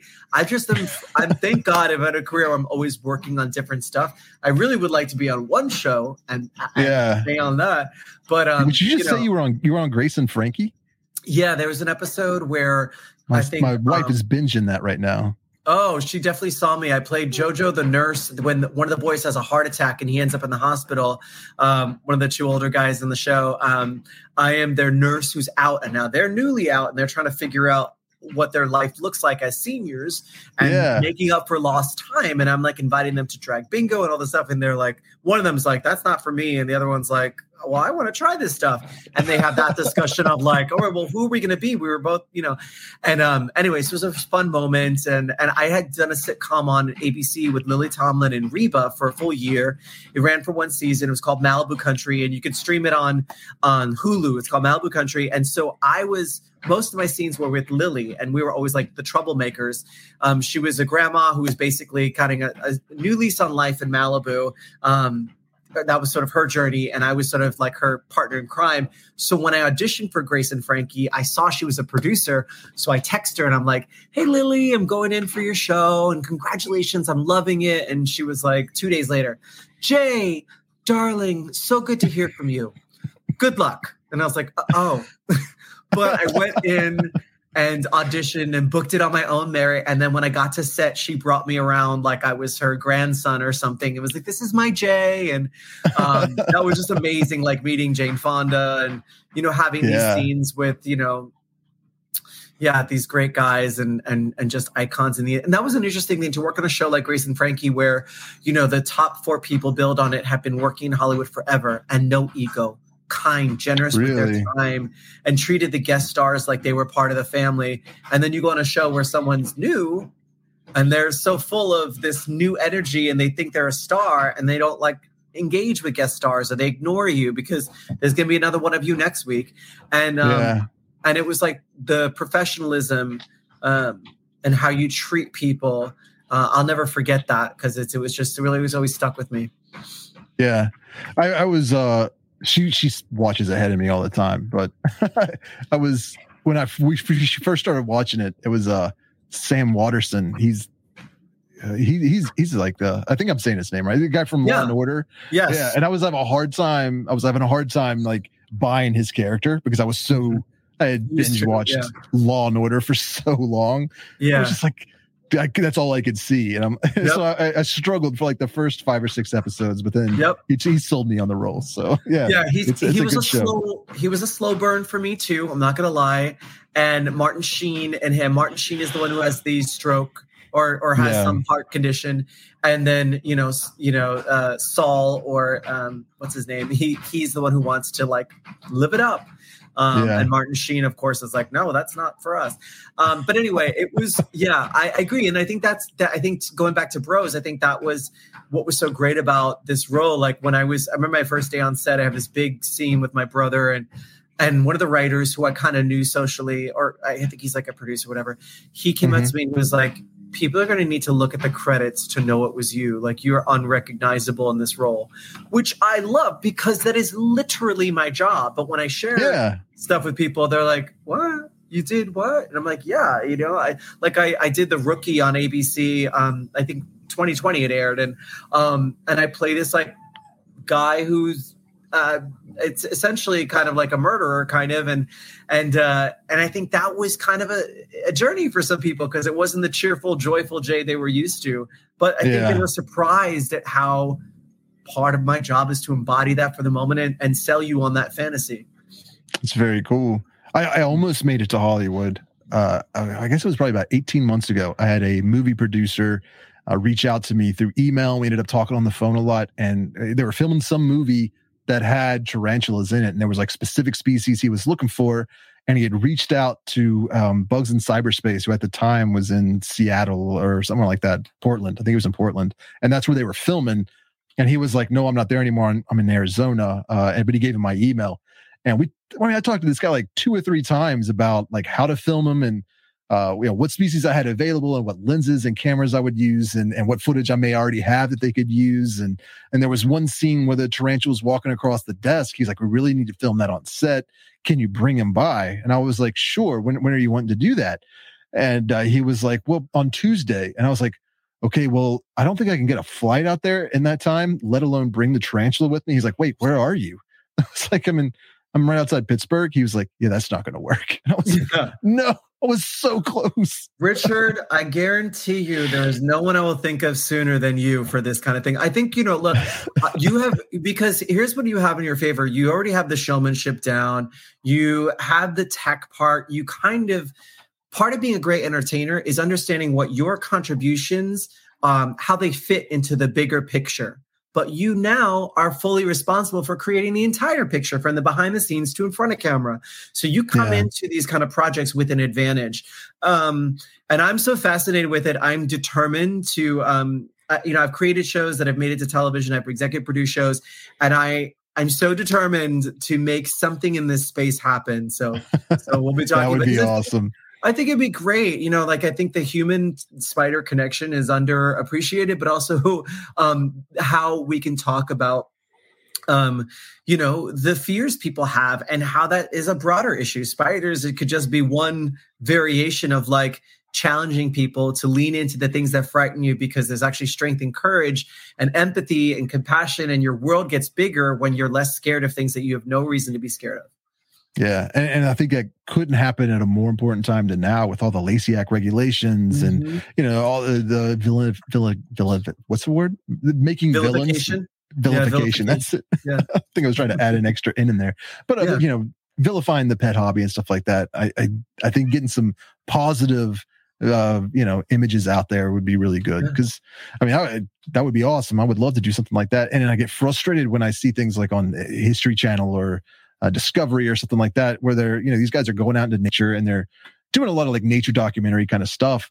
Uh, but then they come to tarantulas and they just exaggerate. Like they were, I was watching one in caves of like a, avicularia, a pink toed tarantulas on the guy's back, and they're talking about how it's the most venomous, dangerous spider in the jungle. And I'm like, that thing is is less venomous than a bee. Like, why why are you making yeah. it out to like? I know you're doing it for the dramatic feel, but it yeah. It's like they're at the detriment of the tarantula itself and the hobby in general. And I just don't think most people know are even uh, aware of that that exists and the clickbait nature or whatever. Yeah, ratings and the clickbait vibe of making spiders, some spiders specifically, um, scarier than others. The fact that like you know, little Brachypelma homori that was super docile with me and you know that she just magically was like fine for 20 takes of this stranger offering a hand and she, i mean yeah. That, i was like can i how do you really want this spider? Because i will take this back i was like googling can you bring spiders from puerto rico? Also there's like Ooh. some kind of puerto rican i know i was like you can't. Um there is a puerto rican avicularia i think. Uh-huh. Yeah puerto rican pink toe yeah but you said it was i th- i think you covered it. Didn't you cover it? I think yeah, Avicularia Avicularia is is one of them. Yeah, but it's like soup. I think there's something like bad about it. I think it was like a Puerto Rican tarantula. If I it's mean, Puerto Rican, it would track that it's spicy. Yeah, I, I can't think of one. I, I know that there are there are a few in in South America that can be a little a little venomous, but I feel like Puerto Rico only has the avicularia. But I could I I know as soon as I say that somebody like Martin's going to be like, no, there's actually these species too. I know Cuba, uh, you know, some of the Central America, they got some that are a little hot, but because I'm Puerto Rican, I wanted, I wanted something from Puerto Rico, but then I was also yeah. like user friendly. Um, That's actually the first place I was going to go to film like a nature documentary style.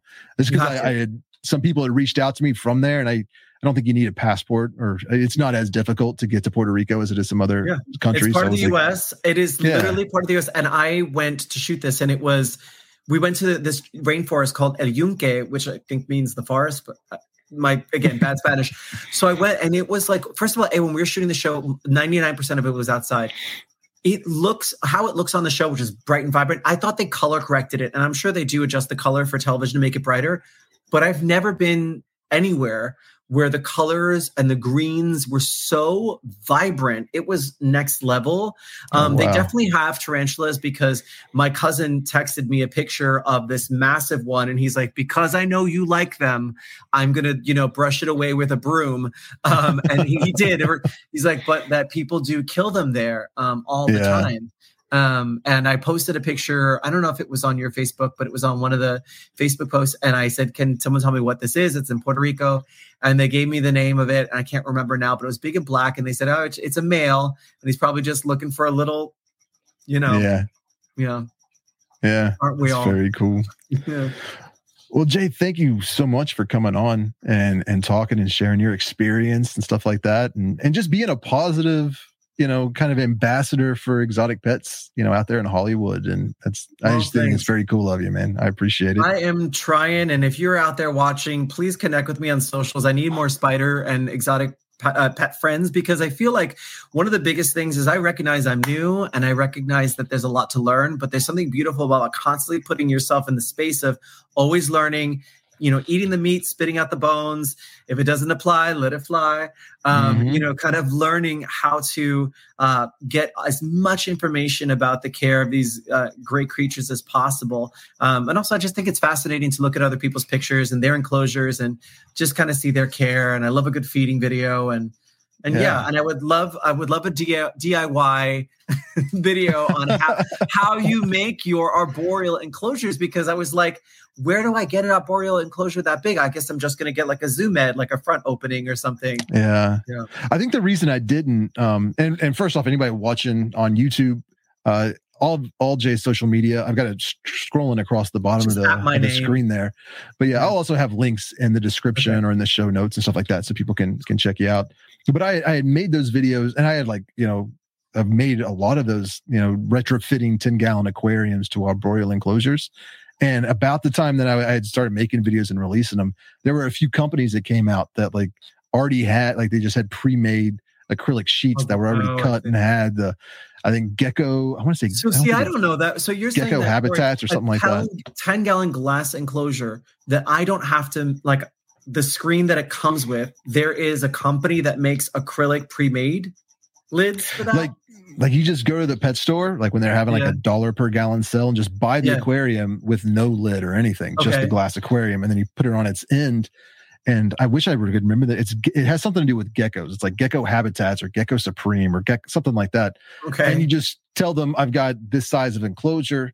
Um, and usually on the on the aquarium it'll have the dimensions so you can even yeah. like just kind of double check it but they've got yeah pre pre-made pre-cut uh, they've got hinges, they got the ventilations, all that kind of stuff. So you just they ship it to you, and then you just get a little bit of a. I think they even send you the uh, aquarium silicone, You just kind of put around the lip and then shove that in there and let it cure for a couple of days, and it's all sealed up and ready to go.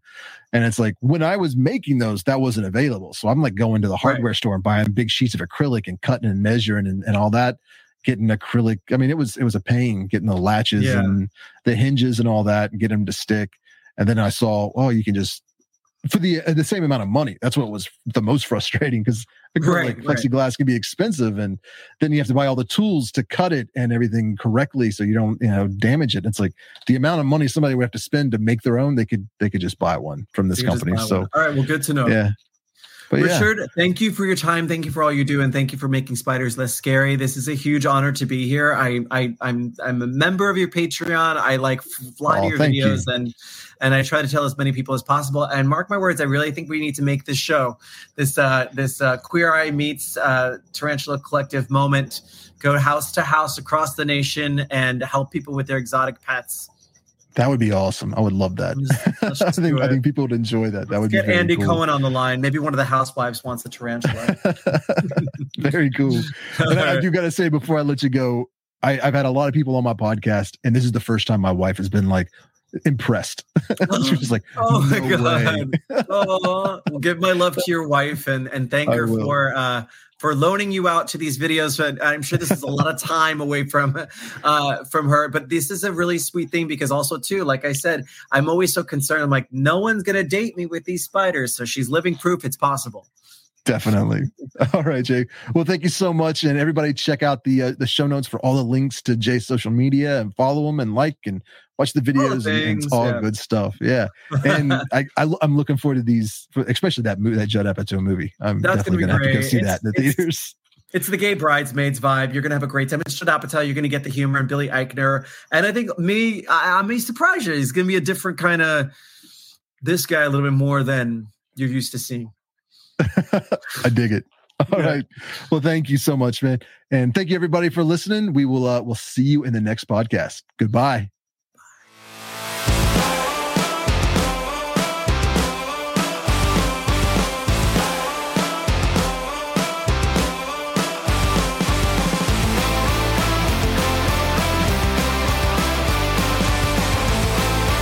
And that is a Yay. wrap. Thank you, Thank so, you so much. much. That was anytime, fun. anytime. Anytime. So yeah, so I really want to figure out how to like. I'm gonna I'm gonna talk to. I'm at Gersh, which is like the largest agency for TV, and my um, non-scripted agent does like all original content programming. I wonder. I'm gonna ask her to put feelers out to like any of the station, any of the channels who do like nature, like what is Animal Planet up to? What is Nat Geo doing? And would they be open to this? Because they periodically reach out because I took meetings with them. I hosted the show on Animal Planet. It was like Project Runway format, but for dog groomers. So I was the host, mm. and they hmm. were vying to be America's next top dog groomer. So every couple of years, they check in to see where I'm at and where I'm, uh, what I'm open to doing with them. But I haven't seen outside of Tanked anything that is about pet care that isn't dog or cat related. Um, yeah, yeah. So I'd be curious. Rather than like training, there was that uh Cesar Millan, but I mean that was more training than care. Training, and, and it's all dog. Oh, what was the other guys? Like, there was a guy who did cats, uh, something about cats from hell or something. That that guy was funny. Yeah, I don't remember his name though. But oh shoot, I didn't do the Odyssey thing. The Odyssey. Oh, don't worry about it. I got it. Oh, okay. oh my gosh. I just realized. Sorry, sorry for the viewer. We're recording this visually, and then I was supposed to record audibly, and I just saw the app, and I was like, oh my gosh.